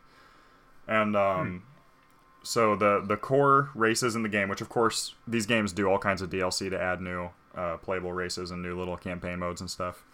But the core races of this game, Total War Warhammer 2, are going to be the Skaven, which are like the rat people, which are really, you know, they're famous from like Vermintide and stuff like that. There is the Lizard Men, which, you know, no explanation needed there. They ride dinosaurs into battle and shit. It's pretty baller. Hell yes. And then you got basically the High Elves and the Dark Elves. So it seems interesting. If you have the original game, your races from the first game will be imported into the second game. And there's going to be like another campaign mode is going to unlock if you own both games and stuff like that. So, I mean, that seems really interesting. And they're actually going to add some DLC to the first game for free as part of the launch of the second game. So... they do a good job of supporting these games. That's from Creative Assembly, which has done all the Total War games, and of course Games Workshop, which created the Warhammer universe. Yeah, I'm really excited for this one. Yeah, this looks cool. Definitely. Lizard Men all day. Lizard Men. But cool. Yeah, they have like. Okay. I'm excited to see how the races all stick out from each other because. Like I said, the games are all totally different, or the races are all totally different in their function. So, yeah, balance is going to be interesting to see. Yeah, the lizard men, you're probably going to have to, like the Skaven. I imagine you have to like make the shit filthy because that's part of their jam. Right. I can totally see lizard men like having to cannibalize and shit like that. Like the orcs, they're called greenskins, which is like orcs, goblins, and trolls. In the first game, they had to constantly be like. Raiding or going to war because otherwise the people would get like your army would get stressed out and like not want to sit around, so they'll start like killing each other in the night if you're not going to war enough. It's really cool. Like I'm really into how they do that's mechanics fun. And things, so I'm excited to see these new ones. Hell yeah, cool. And that's Total War Warhammer 2 PC from Creative Assembly. That's the 28th, so that one's coming up here. Moving on to the 29th, we have from Studio MDHR for Xbox One and PC. Finally, Cuphead. Yep. It plays like a 1930s cartoon acid trip. That's a good description. It's basically a cup with a straw for a head and a Mickey Mouse body. And it plays like just those, like when cartoons were horrifying. When they were, like they were there, they were cartoons, but I mean, they would give kids nightmares basically. And it takes advantage of it. In the cup, you see him pour what looks like it would be alcohol. So, you know, it's weird because cartoons... at that time, didn't look like they were meant for kids, but kids watched them. Well, for a long time, I mean, you know, the idea of, like, cartoons being for kids is relatively recent. Originally, it was just, like, you know, it was different, not necessarily cheaper, not necessarily easier or whatever, but it was just, you know, you could animate stuff and just tell whatever story you wanted. Right. So, yeah, there was a lot more, like, not necessarily mature, you know what I mean, but stuff that would also... appeal to adults. And I believe the point of this game is you play one of two Cupheads. This is a multiplayer game. In that platformer, shooter, he uses his finger as guns. There's a red cup and a blue cup. And you're doing, I believe, the devil's bidding, so he spares your life. Hell yeah. So you're going out to get, I believe you're going out to claim souls of other people that the devil it's like a big deal. Boss brawler. It's basically like a Metroid, not really Metroidvania, but like side to side, like boss fight 'em up. Yeah, it has platforming. Has platforming in the game as well, where you're jumping from platform to platform, avoiding enemies and stuff like that. Most of the trailers you see are just boss fights from different characters. Like one of the characters looks like, I think his name was Bluto. Was it Popeye? Okay. He's like one of the main villains from Popeye. Yeah, you can see a lot of like Dumbo in this game, like that acid trip Dumbo thing. So this game was pushed for a very long time. It just kind of kept getting pushed and pushed. Yeah, it's been delayed, coming out. Delayed. We're not hearing anything about it, but finally here it is. Comes out the 29th. Hell yeah! I'm actually excited to play this game, and this isn't even my style of game. So yeah. Could be cool. Yeah, I'm excited to see more. For sure. I'm definitely excited. I can't wait to see the gameplay. Yeah. Or, people doing speedruns and shit like that is going to be so cool to see. Yeah. Cool. But yeah, next, PS4, PS3, Xbox One, 360, PC, Switch from EA Sports. Another sports game, FIFA 18. Yep. FIFA 18. You're not, people love FIFA. If you love FIFA, you already know that you're getting this. We don't have to tell you about it. Right. If you like soccer, there it is. But I guess the big drawback is, they're still making it for that last-gen console, which is going to graphically... hold it back a little bit. Stifle them a little bit. But, I mean, as far as it goes, I feel like, we were talking about that Konami one, 2 weeks ago now? PES. But, yeah, I feel like this is probably the better of the two, but I can't really say. Certainly the more popular, I would say. Yeah. People kind of go crazy for it, and they have their, fantasy teams, and, the online getting certain characters is a whole thing. So, yeah. Go pick it up on the Switch, I guess. That's what I would say. Yeah, sure. That's, again, something to have on the Switch. Right. Okay, yeah. So our last game we have coming out for these couple weeks, September 29th, it's going to be Gundam Versus on the PS4. Of course, it's Bandai Namco. Right. Yeah, it's another Gundam game. It's kind of hard to tell with the Gundam games if they're going to be good. Yeah, there's going to be a quality. I like mech games in general, but mech games have a real trend of just being full shit.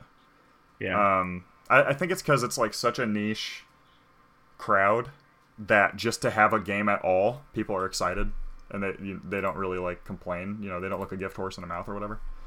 Now Gundam Versus actually, it's like a kind of a 3D action fighter. Split screen. You can play with up to 4 players and everything. I'm not sure how great it's going to be. I'm really hoping that From Software announces a new mech game, because I think that's where they're gonna go. Where they're gonna go next, now that they're done with Dark Souls. It doesn't appear that they're making a Bloodborne 2 or anything.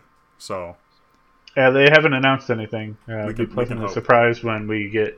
I'm gonna have to look up. I'm actually just gonna look that up right now. Okay. Talking about Tokyo Game Show. Right. There is another mech game. Did we have that written down as an announcement? There is another mech game coming out that's going to have Left Alive. So we'll talk about that later. Yep. It is September 21st through today. And we haven't really got... Yeah, we haven't got really any news from it. Yeah, there's a couple announcements, a couple updates, but like not a lot. I mean, I think the Tokyo Game Show's being there, I'm sure, is amazing, but there's just not a lot of new stuff being revealed there anymore. There's just too many other events going on. Yeah, looks like IGN did a little bit of coverage for it. Yeah, I mean, they kind of, from what I see. Oh, that's interesting. They showed off that.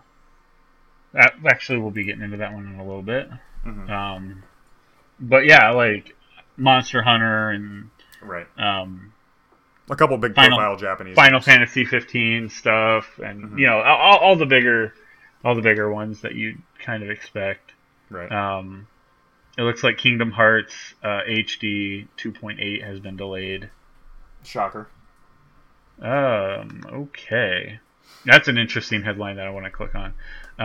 It says that that was from Tokyo Game Show 16 though. It says that Death Stranding will be open world and will have co-op. That's interesting. Yeah.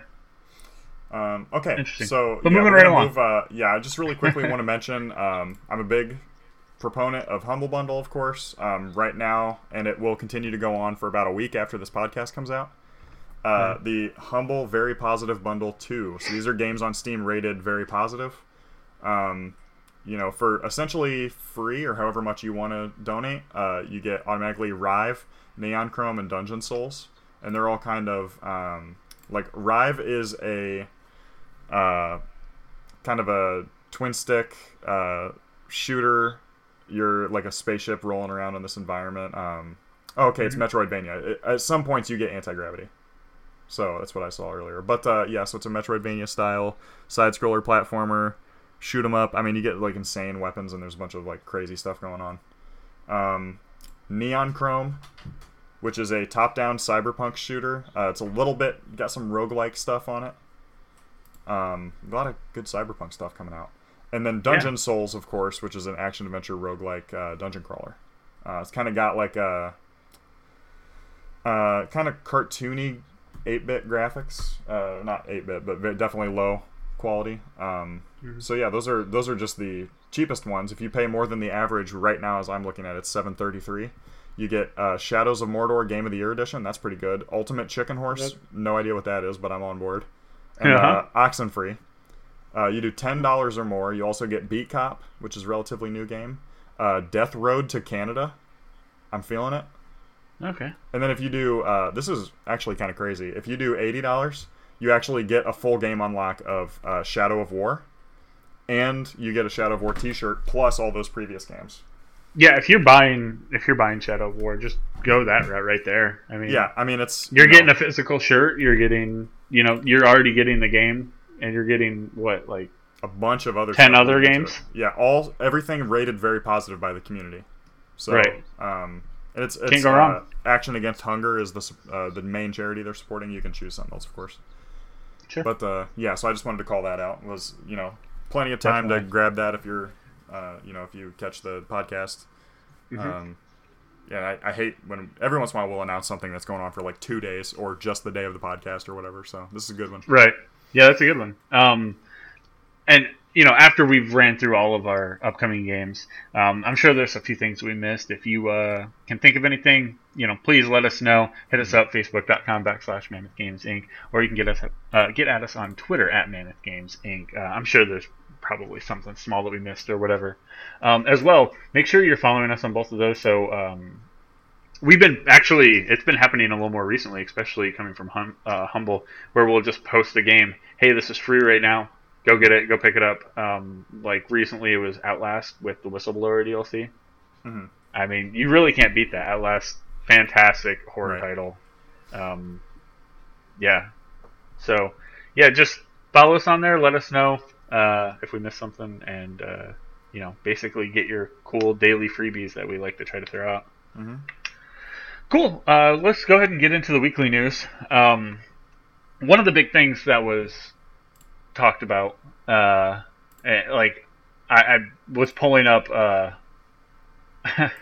I was pulling up like Facebook while I was out on the road and stuff like that, and there was everyone was talking about Fortnite accidentally unlocking the feature that allows cross-platform play, so PS4 and Xbox One players were playing together this weekend on Fortnite Battle Royale.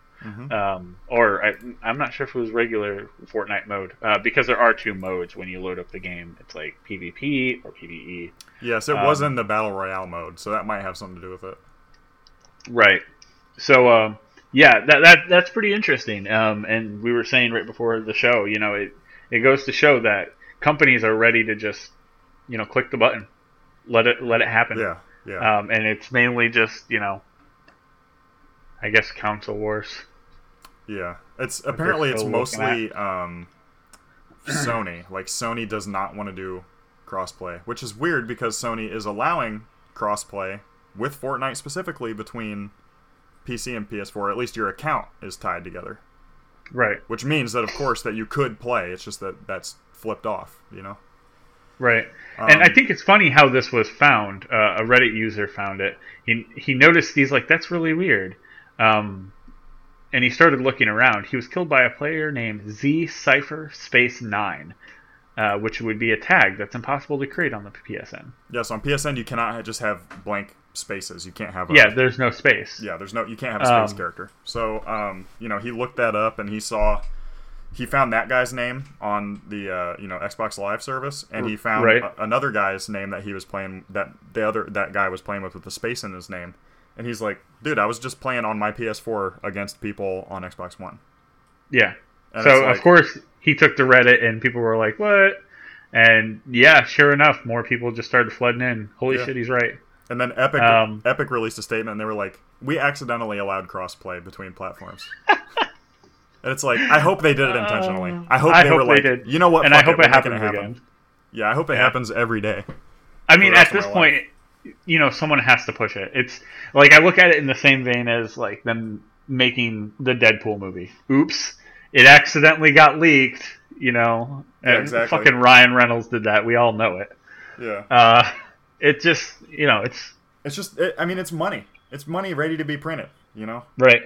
And I mean, it unifies things. We don't have to worry about, you know, it's a service to the people who are buying your system. Right. And I do think being competitive is important. So you can still keep exclusives, right? But I mean, look, if your game doesn't come out on Xbox, you obviously can't play online with people on Xbox, can you?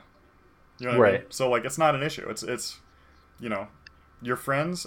Nobody is gonna go buy a console for one game. You know what I mean? Like, if it's a... Well, I mean, some people will, but I don't think the majority... Well, those are people that only play one game anyways, so it's not a change. That's all of their games. You know what I mean? Right. I just remember working in retail and being like, oh yeah, this game looked good, so I'm just going to buy this system. And then they would bring it back and then be like, that game was fun. I have nothing else to ever play on this ever, so here's this back. Yeah. Oh, that did happen sometimes. That was weird. Yeah. I don't know who's got that kind of disposable income, but yeah, I mean, we had a regular over at the one store I worked at that every single system would come out. He would play whatever game he wanted to. Look forward. Nope, nothing else I want to play. I'm done. Wow. So, yeah, interesting. But you know, it's the type of thing like it's very unlikely. Like you won't be able to add somebody from Xbox to your PS4 friends list. You're probably not going to be able to group with them or whatever. It's just allowing multiplayer games to go through, you know. And, I mean, you won't be able to party chat with them, but, I mean, these games, I feel like they're more than willing to create.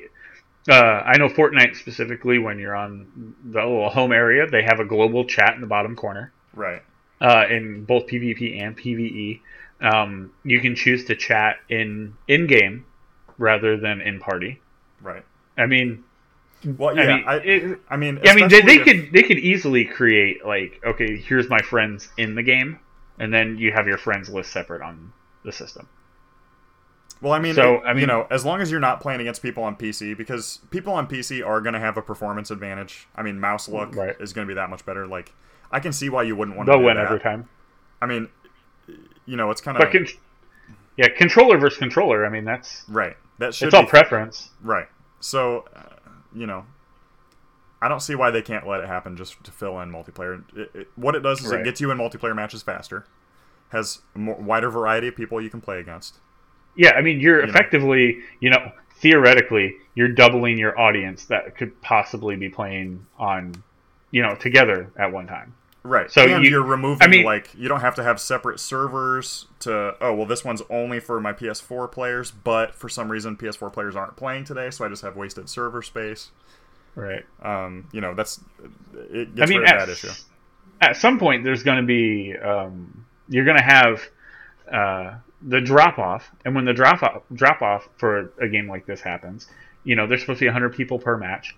You're going to have, PlayStation can have, 40 people in it. Xbox has, 30 people in this server. I mean, why would that be fun for the player? Why not just consolidate and you could have, 80 or wait until there is 100?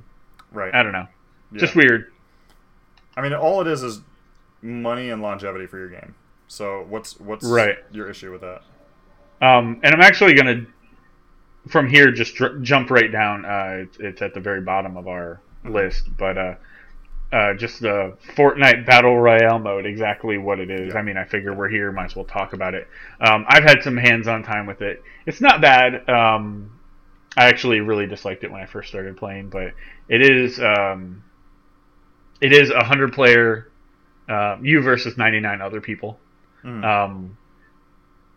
Basically, what you want to do is...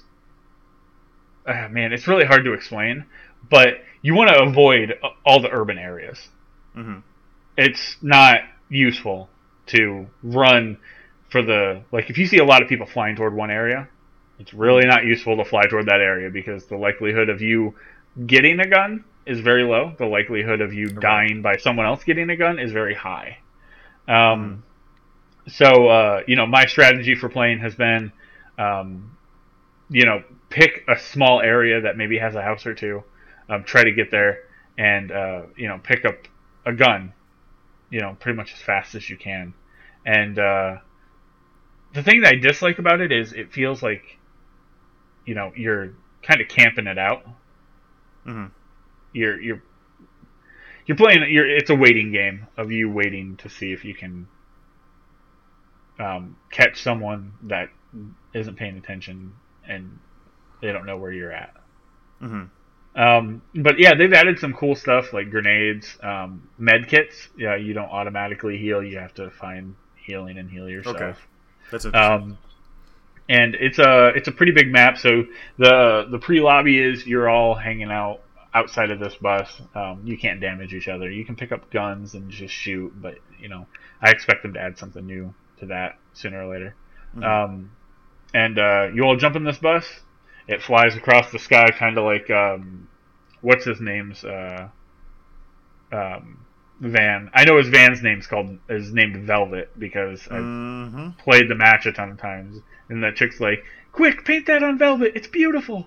So it's kind of like that. Balloon's holding it up. And you all just parachute right in from into the map from there. You can pick up some cool things like shield potions and stuff like that too. Tons of different weapons and ammo just litter the map. It's cool. Sniper rifles reign supreme. People who get sniper rifles usually win. Mm-hmm. So it's a little imbalanced on that front. But if you're a founder, one of the things I will say, pay attention. You don't really need to do anything to get it. It's just when, it... fully launches here in a couple days. I can't remember the exact day that this is supposed to be coming out because it is coming out for free for everyone. So even if you don't have a founders pack, you can play the Battle Royale. But if you do have a founders pack, you're getting some cool cosmetic stuff for free. Mm. So that's cool. It's mainly just like a parachute and. I'm not sure if they're going to add anything extra. I quickly just thumbed through. I saw an email that I had received. And they're just like, hey, you're getting free stuff. So I'm like, yeah. But it's a good time. They're currently banning people that are playing together. But yes, they don't want any team play. Right, but squads are coming, and I expect to hear more about that as soon as this launches for free. Mm-hmm. I think probably one of the coolest things, all these games are basically based off of, when we mentioned it earlier in the podcast, that movie Battle Royale. Mm-hmm. What was the other one? PlayerUnknown's Battlegrounds. Yep. But in this, you have a, you have your map, and I wondered for a long time, I would look at the map, and I would see my icon in the middle, and then there's a line pointing to something. So I followed the line, and it points to a very large circle on the map, and if you are outside of that circle, the shield, the storm shield, shrinks. And if you're on the outside of that storm shield, you take storm damage. And, that pretty much kills you. That's cool. So, and it starts to get smaller and smaller the longer the game goes on, of course. And, you want to definitely be inside of that. It forces people to get closer together and, finish up the map. I've done pretty well, and some of, the MGI friends have done pretty well. I don't think we've had a winner yet. Mm-hmm. But, that's fine. I've pulled off, I think the highest I've got was 11, and then we play with Tate every now and again. He got to 9th. Mm-hmm. That's pretty cool.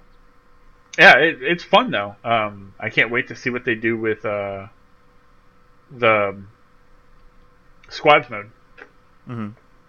So, and the map is just littered with tons of different weapons, from everything from common, legendary. It's just kind of luck of the draw, where you go and what you find. So, I recommend it. It's gonna be here in a few days. As recording this, it's the 24th. It's probably gonna. I think I want to say it's the 26th or 28th. So, everyone who has PS4, Xbox One, whatever, you can download the game now for free. And then just wait for that quick update, and you got a free game. That's cool. So yeah. That's pretty much all of our cool Fortnite updates. All right. There was a. I'm sure people probably already heard about this. It was pretty popular. There was kind of possibly a weird send off to Satoru Iwata. What was he, a president of Nintendo? I believe it was pronounced God. Yeah, that's Nintendo. That's what he is currently. Yeah. So it's, I guess they're doing his, traditional, in every Nintendo Direct that he was a part of, he did, a specific, bow with his hands. If you do that with your Joy-Cons, specifically on July 11th, this does not work if you're connected to the internet, which is the day he died, you'll unlock Golf, which is a game that he programmed and was able to... it was kind of famous at the time. It was an NES golfing game where you were able to fit this. He was able to fit all 12 holes into the NES cartridge, and it was a relatively detailed game and everything. Right. So it only unlocks only on that day. So I feel like maybe next year it'll fully unlock and everybody will just get it for free. Because. Otherwise, I just don't really understand why it exists. Yeah, it's really weird. The game, if you've never seen it, it has on the right basically the hole that you're looking at from the top down, from the drive point to the cup, and then it has on the left, it has your stroke. I think your character's name, and then it has right under that it has a. For the time, probably pretty detailed look at what your character is doing. So when you swing, you can actually see the character, slice. It's super interesting that for one, someone found this. It's crazy because if your Switch has ever been connected to the internet, you can't do it on any other day. Right. So that's really interesting. Yeah, I agree though. I look for Golf to be coming out next year as a tribute, and someone just found it early. That has to be it. Has to be. Okay, so continuing some Switch news. Hell yeah. Inside is going to release on the Switch. It's probably going to be one of the darkest games on the Switch. Yeah. Yeah, Inside was, the company Playdead. They also made Limbo. Yeah. I reviewed it. I loved it. It was overwhelmingly positive, on Steam. It's one of the biggest games indie-wise to come out that year. Some of the places that reviewed it gave it a perfect score. I don't think you gave it a perfect score. No, but a lot of people loved it. It got some perfect scores. Yeah. It's basically just a direct upgrade of Limbo, which was already a really good game. But it's it's great. It's spooky. It's creepy. It's disturbing.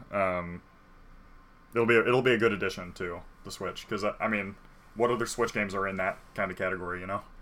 Yeah, there's not a lot. We don't have a date for when this is coming out. Not yet, but it's basically like, look, we're adding this logo to our list of logos of games that are coming out. Mm-hmm. So that's pretty cool. Next up, we have a kind of oddball. We have Pokemon Ultra Sun, Ultra Moon coming out. Tons of things are being changed for this, of course. Island challenges. There's some characters like Mina. She's getting a new trial that you can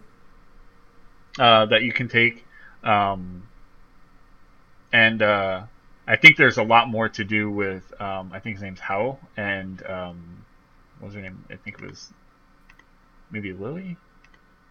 Yeah. Lily. Yeah. More than 400 Pokemon, of course. The all new Aloha Photo Club, which all this stuff is kind of like, for me, I look at it and I'm like, not really making me want to buy this new game. Yes. Then here's the weird piece. You can literally surf on Pokemon, on the backs of Pokemon. Yes. And in the game. We don't mean use the move surf. There's a mini game where you're actually doing like a surfing on waves while boarding on a Mantine, which is kind of fun. Right. The curl is, starting to come up, and you kind of like if you ever played, of course, if you played the Tony Hawk Pro Skater games, they also created,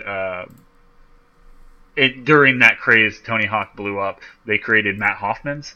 They created Kelly Slater's. It reminds me of Kelly Slater's Pro Surfer. It's just, there's the wave. You kind of just go back and forth. When you get into the air, you can do different tricks. I don't know what happens when you crash. I assume you just die. Mm-hmm. But that's what I do. Yeah, it's pretty interesting. I don't understand why this is a thing. In today's episode of Who the Fuck Asked for This? Yep. It's very weird, but I guess it's a change. Let's add something to this game to give people more to do. I guess something more to do. I actually just beat Sun while I was on my flight finally, and it left me a few questions of like, why did this character do this, and where are they going? So I guess that's the lure to getting Ultra Sun and Ultra Moon, maybe to find out. Yeah, it is like a full, it's not the same story mode with additional, things to do. It's totally different. So yeah, they say it's a totally different game. So we'll see what happens. That comes out November 17th. Mm-hmm. So we still have a little bit of time. If you haven't picked up Sun and Moon, I really recommend picking up one or the other, beating it so you have an idea of what we're talking about here. So, if you're a big Pokemon fan, then you can add everything to the bank you can pick up. We talked about Gold and Silver. You can add a bunch of Pokemon to the bank before Ultra Sun and Ultra Moon come out as well. Mm-hmm. So, kind of buff your team to make sure they exactly what you want. Okay. Cool. Yeah. There is also... one of the only new game announcements we got from the Tokyo Game Show, a new game from Square Enix called Left Alive. Yoji Shinkawa from Metal Gear, who's famous for all the Metal Gear covers, is doing character design. A long time, Shinji Hashimoto from Square Enix is producing. Director, so what is that, art direction? Or maybe story? I'm not sure. They're kind of like, yeah, kind of vague on it, but one of the guys that worked on Armored Core 5, so that would be somebody from. Yep. So yeah, it's kind of a,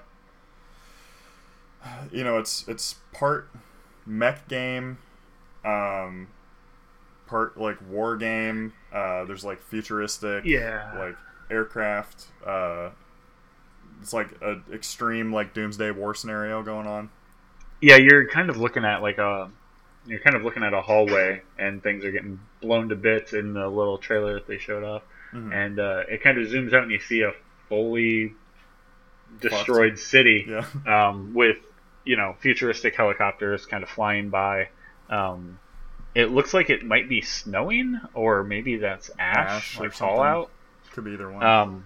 Yeah, but Left Alive is scheduled out next year in Japan. They haven't really said much about an international release. You know, right. Of course, it was announced at Tokyo Game Show. I assume that it'll get an international release, or people will kind of be pissed. You know, yeah. That's what. It's one of those things. I need to see more before I really decide. But yeah, looks pretty interesting. That I saw that that Yoji Metal Gear frame. Yeah, for the characters, and I was like, "Is this Metal Gear?" Oh wait, no. Okay, it's so like it's very distinct. Metal Gear, and the art style for one. But when they add that little light behind the guy in the center, it just has that like that flair to it that you're just like, yeah, that's Metal Gear. Mm-hmm. So, all right, they got to keep that guy away from Konami. You know what I mean? For sure. Nice. Got him. But yeah, that's definitely something to keep your eye on. Moving forward with more Square reports. Mm-hmm. Nier Automata, I think that's how that said. Something. Yeah, something like that. They've definitely exceeded sales expectation and has a very strong potential for a franchise. Mm-hmm. And one of the let me see here. I'm trying to read really quick to see who. Yoko Taro, Taro. Taro, yeah. He's the director of Nier and Drakengard. I believe it was him that was quoted saying, in addition to Nier Automata, which was released February 2017, has proven to be a global hit, far exceeding our expectations. Mm-hmm.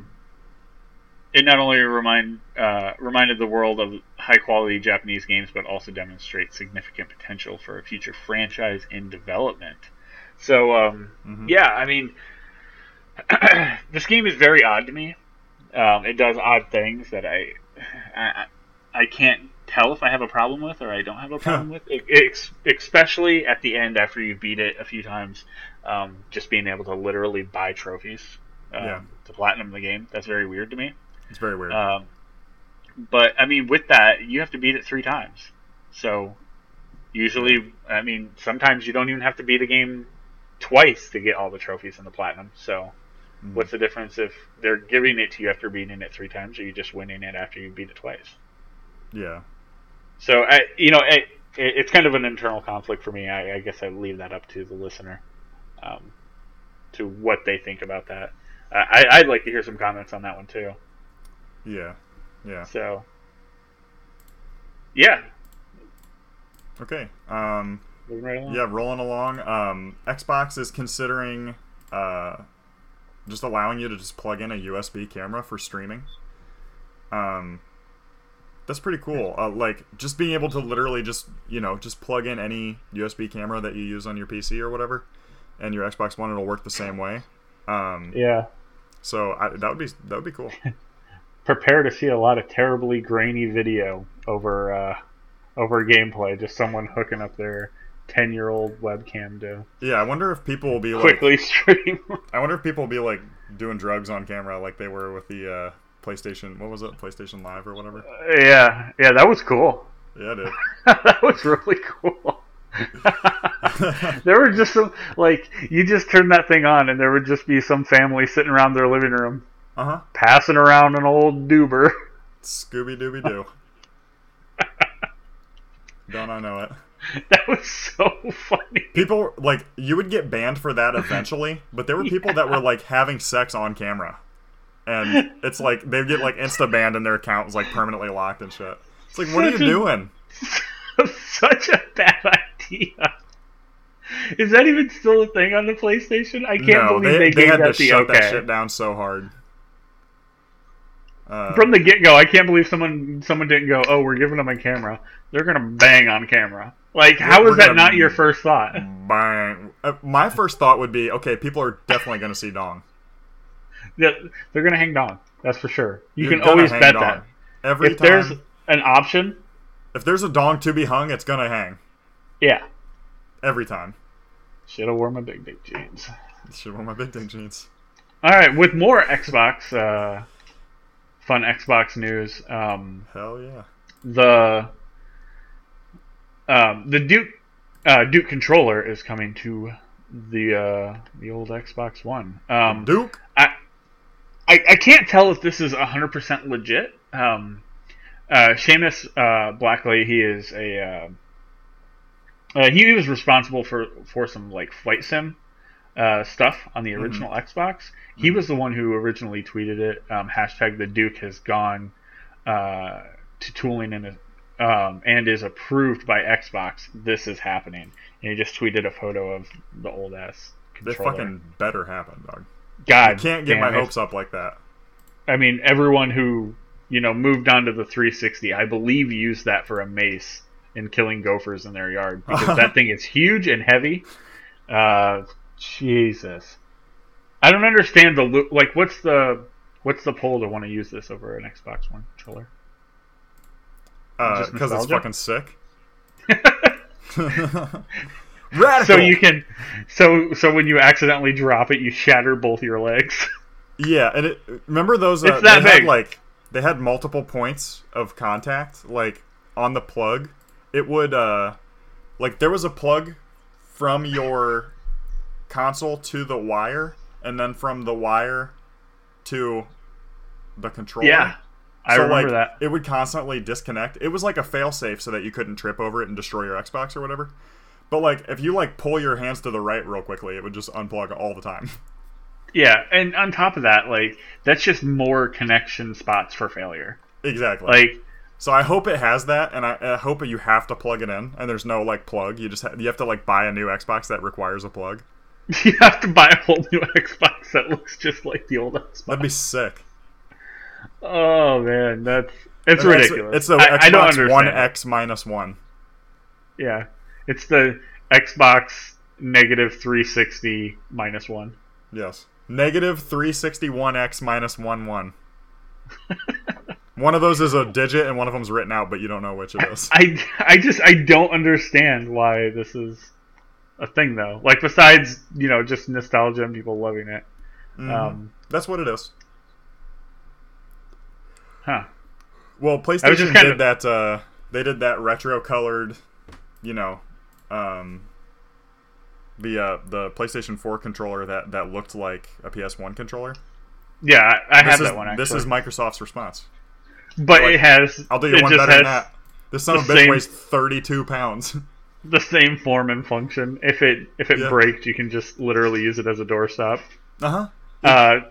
So someone asks, is this meant to be a straight-up remake, or will it have improvements made?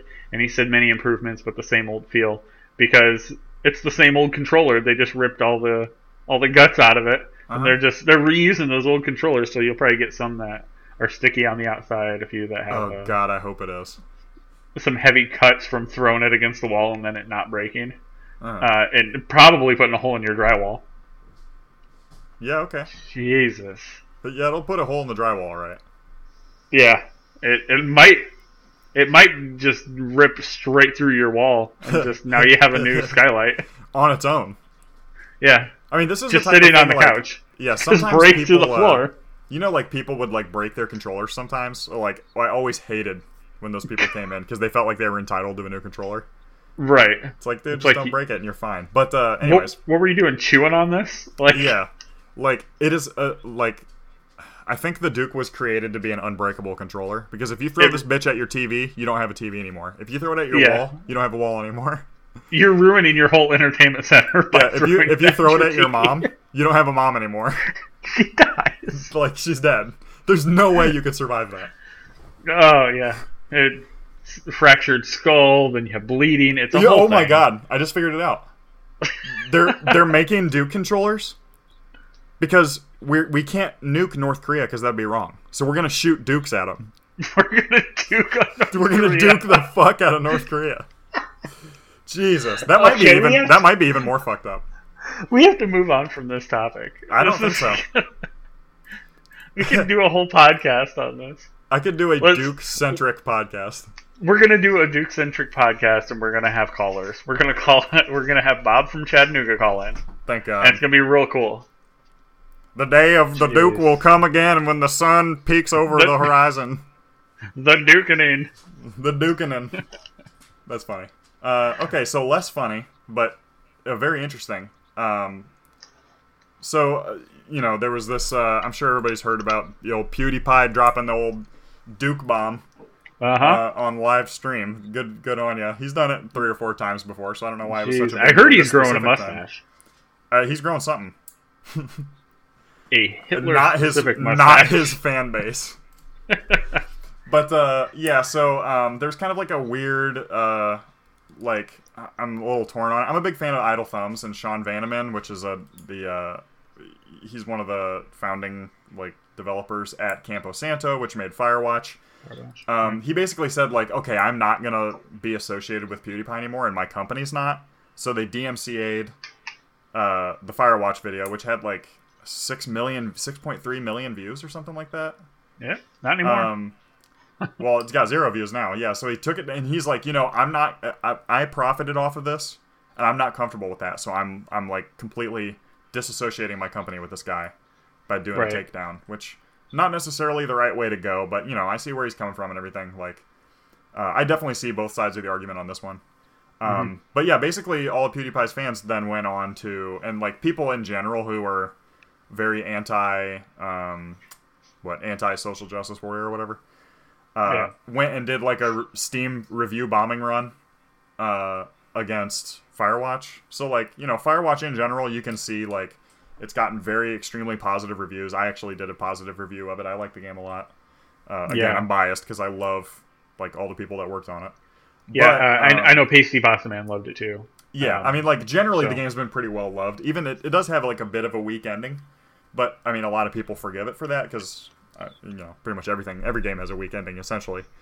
But, so, like, that was just the latest part of the catalyst for Steam having to redo how they handle, like, review bombings. Because, like, it's a super effective way to essentially, destroy. Like, fuck over a game. Yeah. Right. Like... And you have to play 20 minutes, but you can play 20 minutes of a game, review it, and then return it and get your money back. So like, there's like a lot of these people that were putting negative reviews had like, they either did not have any recent play time, so they had bought the game and not reviewed it at all, and then only recently reviewed it negatively, or they had like exactly 20 or 21 minutes of playtime, and that's it. So they bought it, installed it, let it play, went and took a shit, came back, and then gave it a negative review just to hurt the developer. So like, interesting. Steam's response to this was to create a graph that showed when reviews took place and like how when positive and negative. It's like a non-response. Like, it doesn't mean anything because they already had recent overall. Long-term, they already had these different categories of ratings. So you could see sometimes that, like, recently this game has mixed to negative reviews. But overall, it's got mostly positive. That means somebody's bombing it for some reason. Right. So, like, if anything, the charts are just going to go to, like, show how effective review bombing is. Because you can, like, see in real time a graphical representation of how much you fucked this company. And you have to separately go to the charts. So if you're somebody that's going to buy a game based just on reviews, you go and eyeball it. It's got negative reviews. I mean, how much research are you going to do? Are you going to, like, go to Time Hop and go on September 15th, 2015 to check the review date on that day? No. You're just going to look. Either you want it or you're not sure. And if you're not sure, you're probably going to look at reviews. And if every review says, fuck this game, the developer's a piece of shit, I hate everything they do, like, they're fucked. So this graph does nothing. I mean, and Steam and Valve's had a big issue with this, where they just don't want to put any manpower behind anything. So they can already look at graphs. So they say, here, we'll make those graphs public, which is, like, essentially not doing anything. You know what I mean? It's ticking a box. Right. So it's very much the same way that apparently Fortnite and a lot of other multiplayer games could just tick a box and let everybody play online together. You know?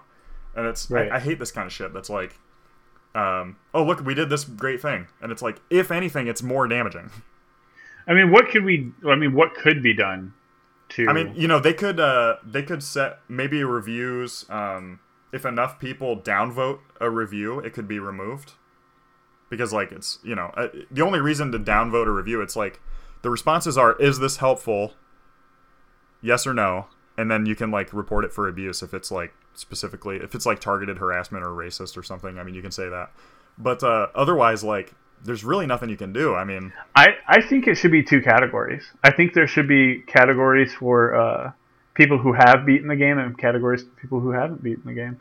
That's interesting. I know they did separate out, like, if you get it for free, they want you to tick a box now. So it's like, okay, if you got a review copy for free, you need to tick that because technically you got something from this company, which is a little interesting because that means professional reviewers' reviews don't count, and that's a problem. But, like, yeah, that's a problem. You know, it's that's doing something, I guess. Yeah. Huh. But it's so, like, that's interesting. Yeah, I don't know. You would think, okay, if a game has been out for a year, and then one day after one of the developers is involved in something, you know, whether it's political or, you know, some kind of weird instance, you know, some kind of weird event takes place, just turn off reviews for a couple weeks, you know? Yeah. Like, obviously, all these negative reviews... I mean, maybe there's 2 or 3 real negative reviews in there. That's just somebody that happened to play it and didn't like it. I mean, look, you got to look at the surge. You got to look at the surge of influx. Like, they didn't have, you know, like, hundreds upon hundreds of reviews per day. So if it's really like, okay, today you got, like, 20 reviews, and the day before you got, like, 17, and then today, you know, like, 30. And then you got, like, 2,000. It jumps up to, like, 2,000, and they're all negative. Yeah. Wash the day. Yeah, just... Maybe pick two. Pick two that are allowed to stay. Like, I don't know. Like, you gotta average that. Rough. You have to average that out. It's really weird. And, like, you know, they do already have the feature that's, like, the overall scores of this game, it was always considered to be positive, and then lately people are considering it negative. But, like, that already shows that they know that this shit happens, and they just don't want to do anything about it. It's, I mean, again, it is a question of what can you do about it, I guess. But, like, I don't know. Like, it's very, you know, Valve can think of a response. You know what I mean? In the end, it's all on Valve, and if they're not going to do anything about it, it's just going to turn their review systems into a joke. And Steam is such a dominant platform that, like, what are you going to do? Count on your itch.io sales? Yeah. You know what I mean? It's less than 5% of the market loads itch.io. Doesn't buy anything. Just opens it. Is less than 5% of the market. Mm. So it's like, I mean, what the fuck are you going to do? You know what I mean? Like, there is no competitor. You know, in a game like this that ended up releasing for consoles or whatever, you have that. But there's a lot of games that are PC only. And then, you know, like we were talking about Stellaris and that company. They did a pricing scheme change that would essentially raise the price of their DLCs in a couple, like, you know, smaller, like, minority buying countries. So, like, Croatia, let's say. That's not a real example, but, you know. Like, so the price in Croatia is going to go up €1 because we realized that we didn't price it for your country properly. and they got review bombed. And it's like, dude, are you, like, this shit ain't free, you know? And it's like, okay, yeah. So that does suck for Croatia, but they put a date. They're like, okay, on this day, the prices are going to go up, so everybody just go buy it now. The same way that Fallout did with their Season Pass, you know? Season Pass, yep. So it's like, I mean, they're being as fair as they can. Like, is it anti-consumer? A little bit, but, like, you know, it's not worth that response. And sure. There's, I mean, in general, I have a big issue with people reviewing things based not on the merit of the thing. Like, you know, I had a good, you know, I'm fairly, you know, as much of the game industry is, I'm pretty left leaning. And like, there's, I mean, you know, I have an issue with like whitewashing in film. I think it's a problem. Now, sure. I just recently watched Ghost in the Shell with, I can't remember her name. That's how much I hate white people. Yeah, Scarlett Johansson. Yeah, so I recently watched the Ghost in the Shell with Scarlett Johansson, and it was good. You know, I liked it. Of course, it can't stand up to the original. I mean, nothing, you know, the new Blade Runner is going to come out. It's not going to be as good as the original. It's not possible. Yeah. Especially with this amount of time in between. Even if it is good. And it'll probably be good, you know. Ryan Gosling's fine. But, you know, like, it was a good movie on its own. Now, if you look at all the controversy and the weird shit people were saying and how it was cast and, you know, there's definitely some issues with it. But for what it is, for the film it is, for the story, the way it was filmed, the performance the actors put across, whatever, it's fine. You know? Sure. I wouldn't go out of my way to see it 15 more times, but I'm glad I saw it. Yeah, I mean, you know, so I know people who went to the theater and saw it, and then they're like, man, that actually wasn't bad. Right. And in a few instances, they went back and saw it again. And then, I mean, you do have things like Gods of Egypt, which is, like, just a full shit. But, like, you know, that was bad because it was a bad movie. You know what I mean? Like, it's just another issue on top of it that they happen to cast all white people as the Gods of Egypt. You know what I mean? Like, but that's totally unrelated in this case. Like, it's just a bad movie. If it was a good movie, it could maybe be forgiven. Right. So, like, and I don't know, this is one of those things where, like, okay, like, this is a game review. There's a separate studio page. They have forums. They have a Facebook page for their company. They have a Twitter. Go complain there. The video game Firewatch has nothing to do with what the developer said a year and a half after the game came out. You know? Mm-hmm. And I see that a lot of times where people are like, it's a negative review on Steam, and they're like, I love the game, but the developer did some weird shit lately. It's like, well, you reviewed the game. You didn't review the developer. You didn't review, you know, Martin Schultz, who made this decision or whatever. You reviewed that game, and you're hurting that game. And the developers that worked on that maybe agree, maybe disagree. You know? I didn't see all the Idle Thumbs people coming out in support of Sean Vanneman. You would have expected, you know, that he says, oh, I'm doing this, and I'm encouraging others to do the same. You would think that his co-workers would have been publicly supporting him, but they were quiet about it. So it's like, even right there, we don't, I mean, I'm sure they support him, but we don't know that. So it's like, you know. But they didn't do it publicly, so. Exactly. I mean, we don't some of those people need to be maybe expunged. And I know about 50 or 60 people that could use a job there. So. Yeah, for real. It's really weird. Like, so if you're listening, let us know. If you're listening, let us know. Yeah, if you're actually, you know what, if Campo Santo's hiring, shit, give me a ring-a-ding. But no doubt. Yeah, it's I don't know, like, it's a big issue and it's very effective. Like, review bombings have an instant impact on sales, and it's a lasting impact. So this game, entirely story based, it's not really replayable. You know, it was relatively cheap even when it came out. Like, is it going to kill this game? No. Are they going to be in threat in the future because of this review bomb? Maybe, yeah. You know, if it was like a multiplayer game or something that was just starting to pick up. Imagine if there was a review bombing run on PlayerUnknown's Battlegrounds when it had 100,000 users. And now it's the biggest game on Steam. You know, it could have been stopped. Definitely. You know, that again, that's another, you know... The developer there is, like, very public on, like, they'll ban the shit out of people that are, you know, racist or violent to their teammates or anything like that. Like, he'll just go in and ban your account permanently. He'll shut your shit down. Yeah, that's the way to go. You know, that's definitely a... That shows that's like a very PC thing to do. So, you know, if they would have got review bombed earlier, that game could have never made it to the height it is now and where it's going to be cloned like you wouldn't believe here in about a year. Yeah. It's already starting. So, yeah, so, you know, that's a big issue. Steam not really doing anything about it, but, you know, they haven't been for the last 5 years, so why would they now, I guess? Yeah. It's like, well, we haven't got into it yet, so let's just stay out of it. And you know what? Let's just keep this whole fucking thing a downer at the end here. Yeah, well, let's Vampire got pushed. Don't Nod, the company that did Remember Me, Life is Strange. They're real busy now, I guess. They're making some stuff. Yeah. This is also got pushed. Also, of course, produced by Focus Home Interactive, because son of a bitch. They're on it. They're trying to pull a Devolver move. Yeah, but Don't Nod's boss, Oscar Goldberg, I think it's Goldberg, blamed the push on a now-solved technical issue, saying, delaying the release of the project you hold dear is always a tough decision. However, we believe that meeting a deadline should never compromise quality, which that's God bless good us. On him. Good on him for that.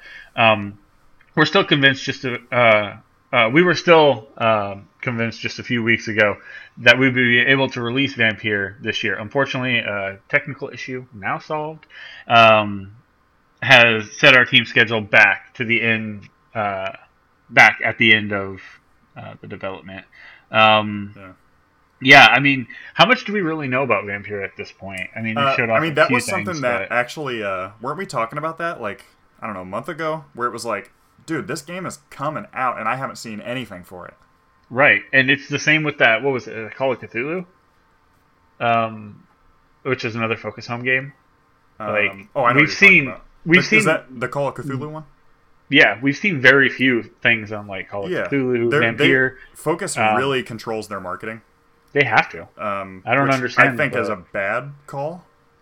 I mean, think about all the games that they're just, like, live streaming the development. Like, I mean, that's really bold. I do like the stuff, like, again, Shadows of War is going too far in this, but they're releasing a trailer for every goddamn thing you can do in the game. And yeah, Monster Hunter Worlds is the same thing. Yes, Monster Hunter Worlds is doing the same thing. That annoys me. Yeah. But for the company and for the consumer, it's really good. And they should all do that. And I'll choose which stupid trailers I want to watch. You know what I mean? Right. Now, is it annoying on my YouTube timeline to see all that shit popping up? Yes. Yeah. But I prefer that over, here's one trailer, the game's coming out tomorrow, I haven't seen any gameplay, and then it gets pushed a year because who knows what quality it's in, you know? Right. He went on to say this delay allows us enough time for all the needed polishing, balancing phase, and more, for the game's like scope with it's like a semi-open world with a complex narrative, deep RPG mechanics. Right. And that right there is almost literally all we know about the game. Yeah, pretty much. I mean, that's the best description we have probably. Yeah, I think it's really good. I think it's going to be good for them all around because it's going to come out like early spring or possibly late winter of 18, right? Yeah. So, I mean, they're going to get out of that crowded holiday window, which I think they would have got lost in. Yeah, they probably would have. Yeah. You know, they're going to be able to, you know, hit a little earlier in the year. Maybe people will have their, you know, their Christmas money ready to spend. Yeah, picking up on those. Yeah, those gift cards. Exactly. And I think that's just going to work better for them, anyways. Also, going through a long winter, I think people are going to be in the vampire mood. This winter's probably going to be horrific. I've been saying that for like the last 5 years because we're just not having bad winters. But man, I mean, the last year that I was up north, that winter was bad. That was the last bad one, pretty much. It was really cold. Yeah, I don't know about cold, but there's definitely going to be like blizzard typhoons and shit. Yeah, probably some like skyquakes. There's going to be like an upside down volcano. Possibly ice. A monsoon. There's gonna be like of ice. Yes, it's just the ice monsoon. That used to happen when I lived in Missouri. That was it was like it wouldn't snow. It was just ice. It was really weird. It just everything just had ice on it. Siri, what's the forecast? Ice. It's gonna be fucking cold. Dugon cast polar beam. But yeah, Vampire looks like it's being pushed to the spring, so that'll be good. Hopefully, we'll see. We'll keep. We're obviously keeping a pretty heavy eye on most Focus Home games. Yes. I'm playing The Surge still. Mm-hmm. So, they publish great games, and it's cool to see that they're giving Don't Nod the flexibility on their release window to be able to, because some companies, not to name any, are very adamant. I don't care if your game is done or not; it's coming out this day, and if it's not out this day, you can go fuck yourself. You can go fuck it. Yeah, they're like, we'll patch it in later, and it's like, I don't know, right? Dude, this is a big feature of the game, and they're like, we'll patch it. And then you get the release of Dead Island. Yes, then Dead Island comes out, and it's weird for a couple months. I mean, they already screwed that game. The release of that game was not good. It was a fun game, but people were losing 20 hours of gameplay. Yes. Because they didn't know it wasn't saving. As well, they had to split the game into two, because Riptide was part of the first game. That was supposed to be the midway point at the end of the first one. Yeah. They got halfway of the whole game. Yeah, they got halfway through the story, and they were like, "Nope, it's coming out. Release it." Yep. That's what made Techland leave. Yep. It's fucking crazy. Go on to create Dying Light, which obviously is what they wanted. I mean, you can very clearly see that that's what Dead Island was supposed to be the whole time. Yeah, and moving forward, I want to see more of that. I mean, that game's I see Dead Island 2, which has some cool potential. But god damn it, man, Dying Light. Yeah, I just don't think it can stand up.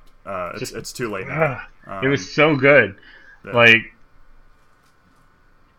The parkour, just everything. So, we'll see where that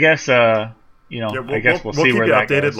I've been keeping peeped on Vampire specifically. For real. So yeah, we'll definitely update the more we hear. Hopefully, get a good solid release date.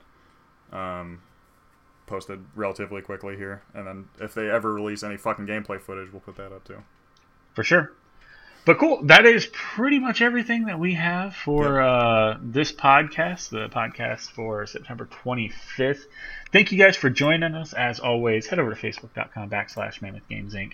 Check out all the top news and video game stuff there. Give us a like. We appreciate all those likes, comments, and shares. And then let us know if you have any comments, questions, concerns, anything like that, or if you just want to stay up to date with when we're going live and what we're doing, over on Twitter, @MammothGamesInc. But yeah, for MGI, I'm Night Swarm. And I'm Filtercord. Thanks for hanging out, guys, and we'll catch you next time.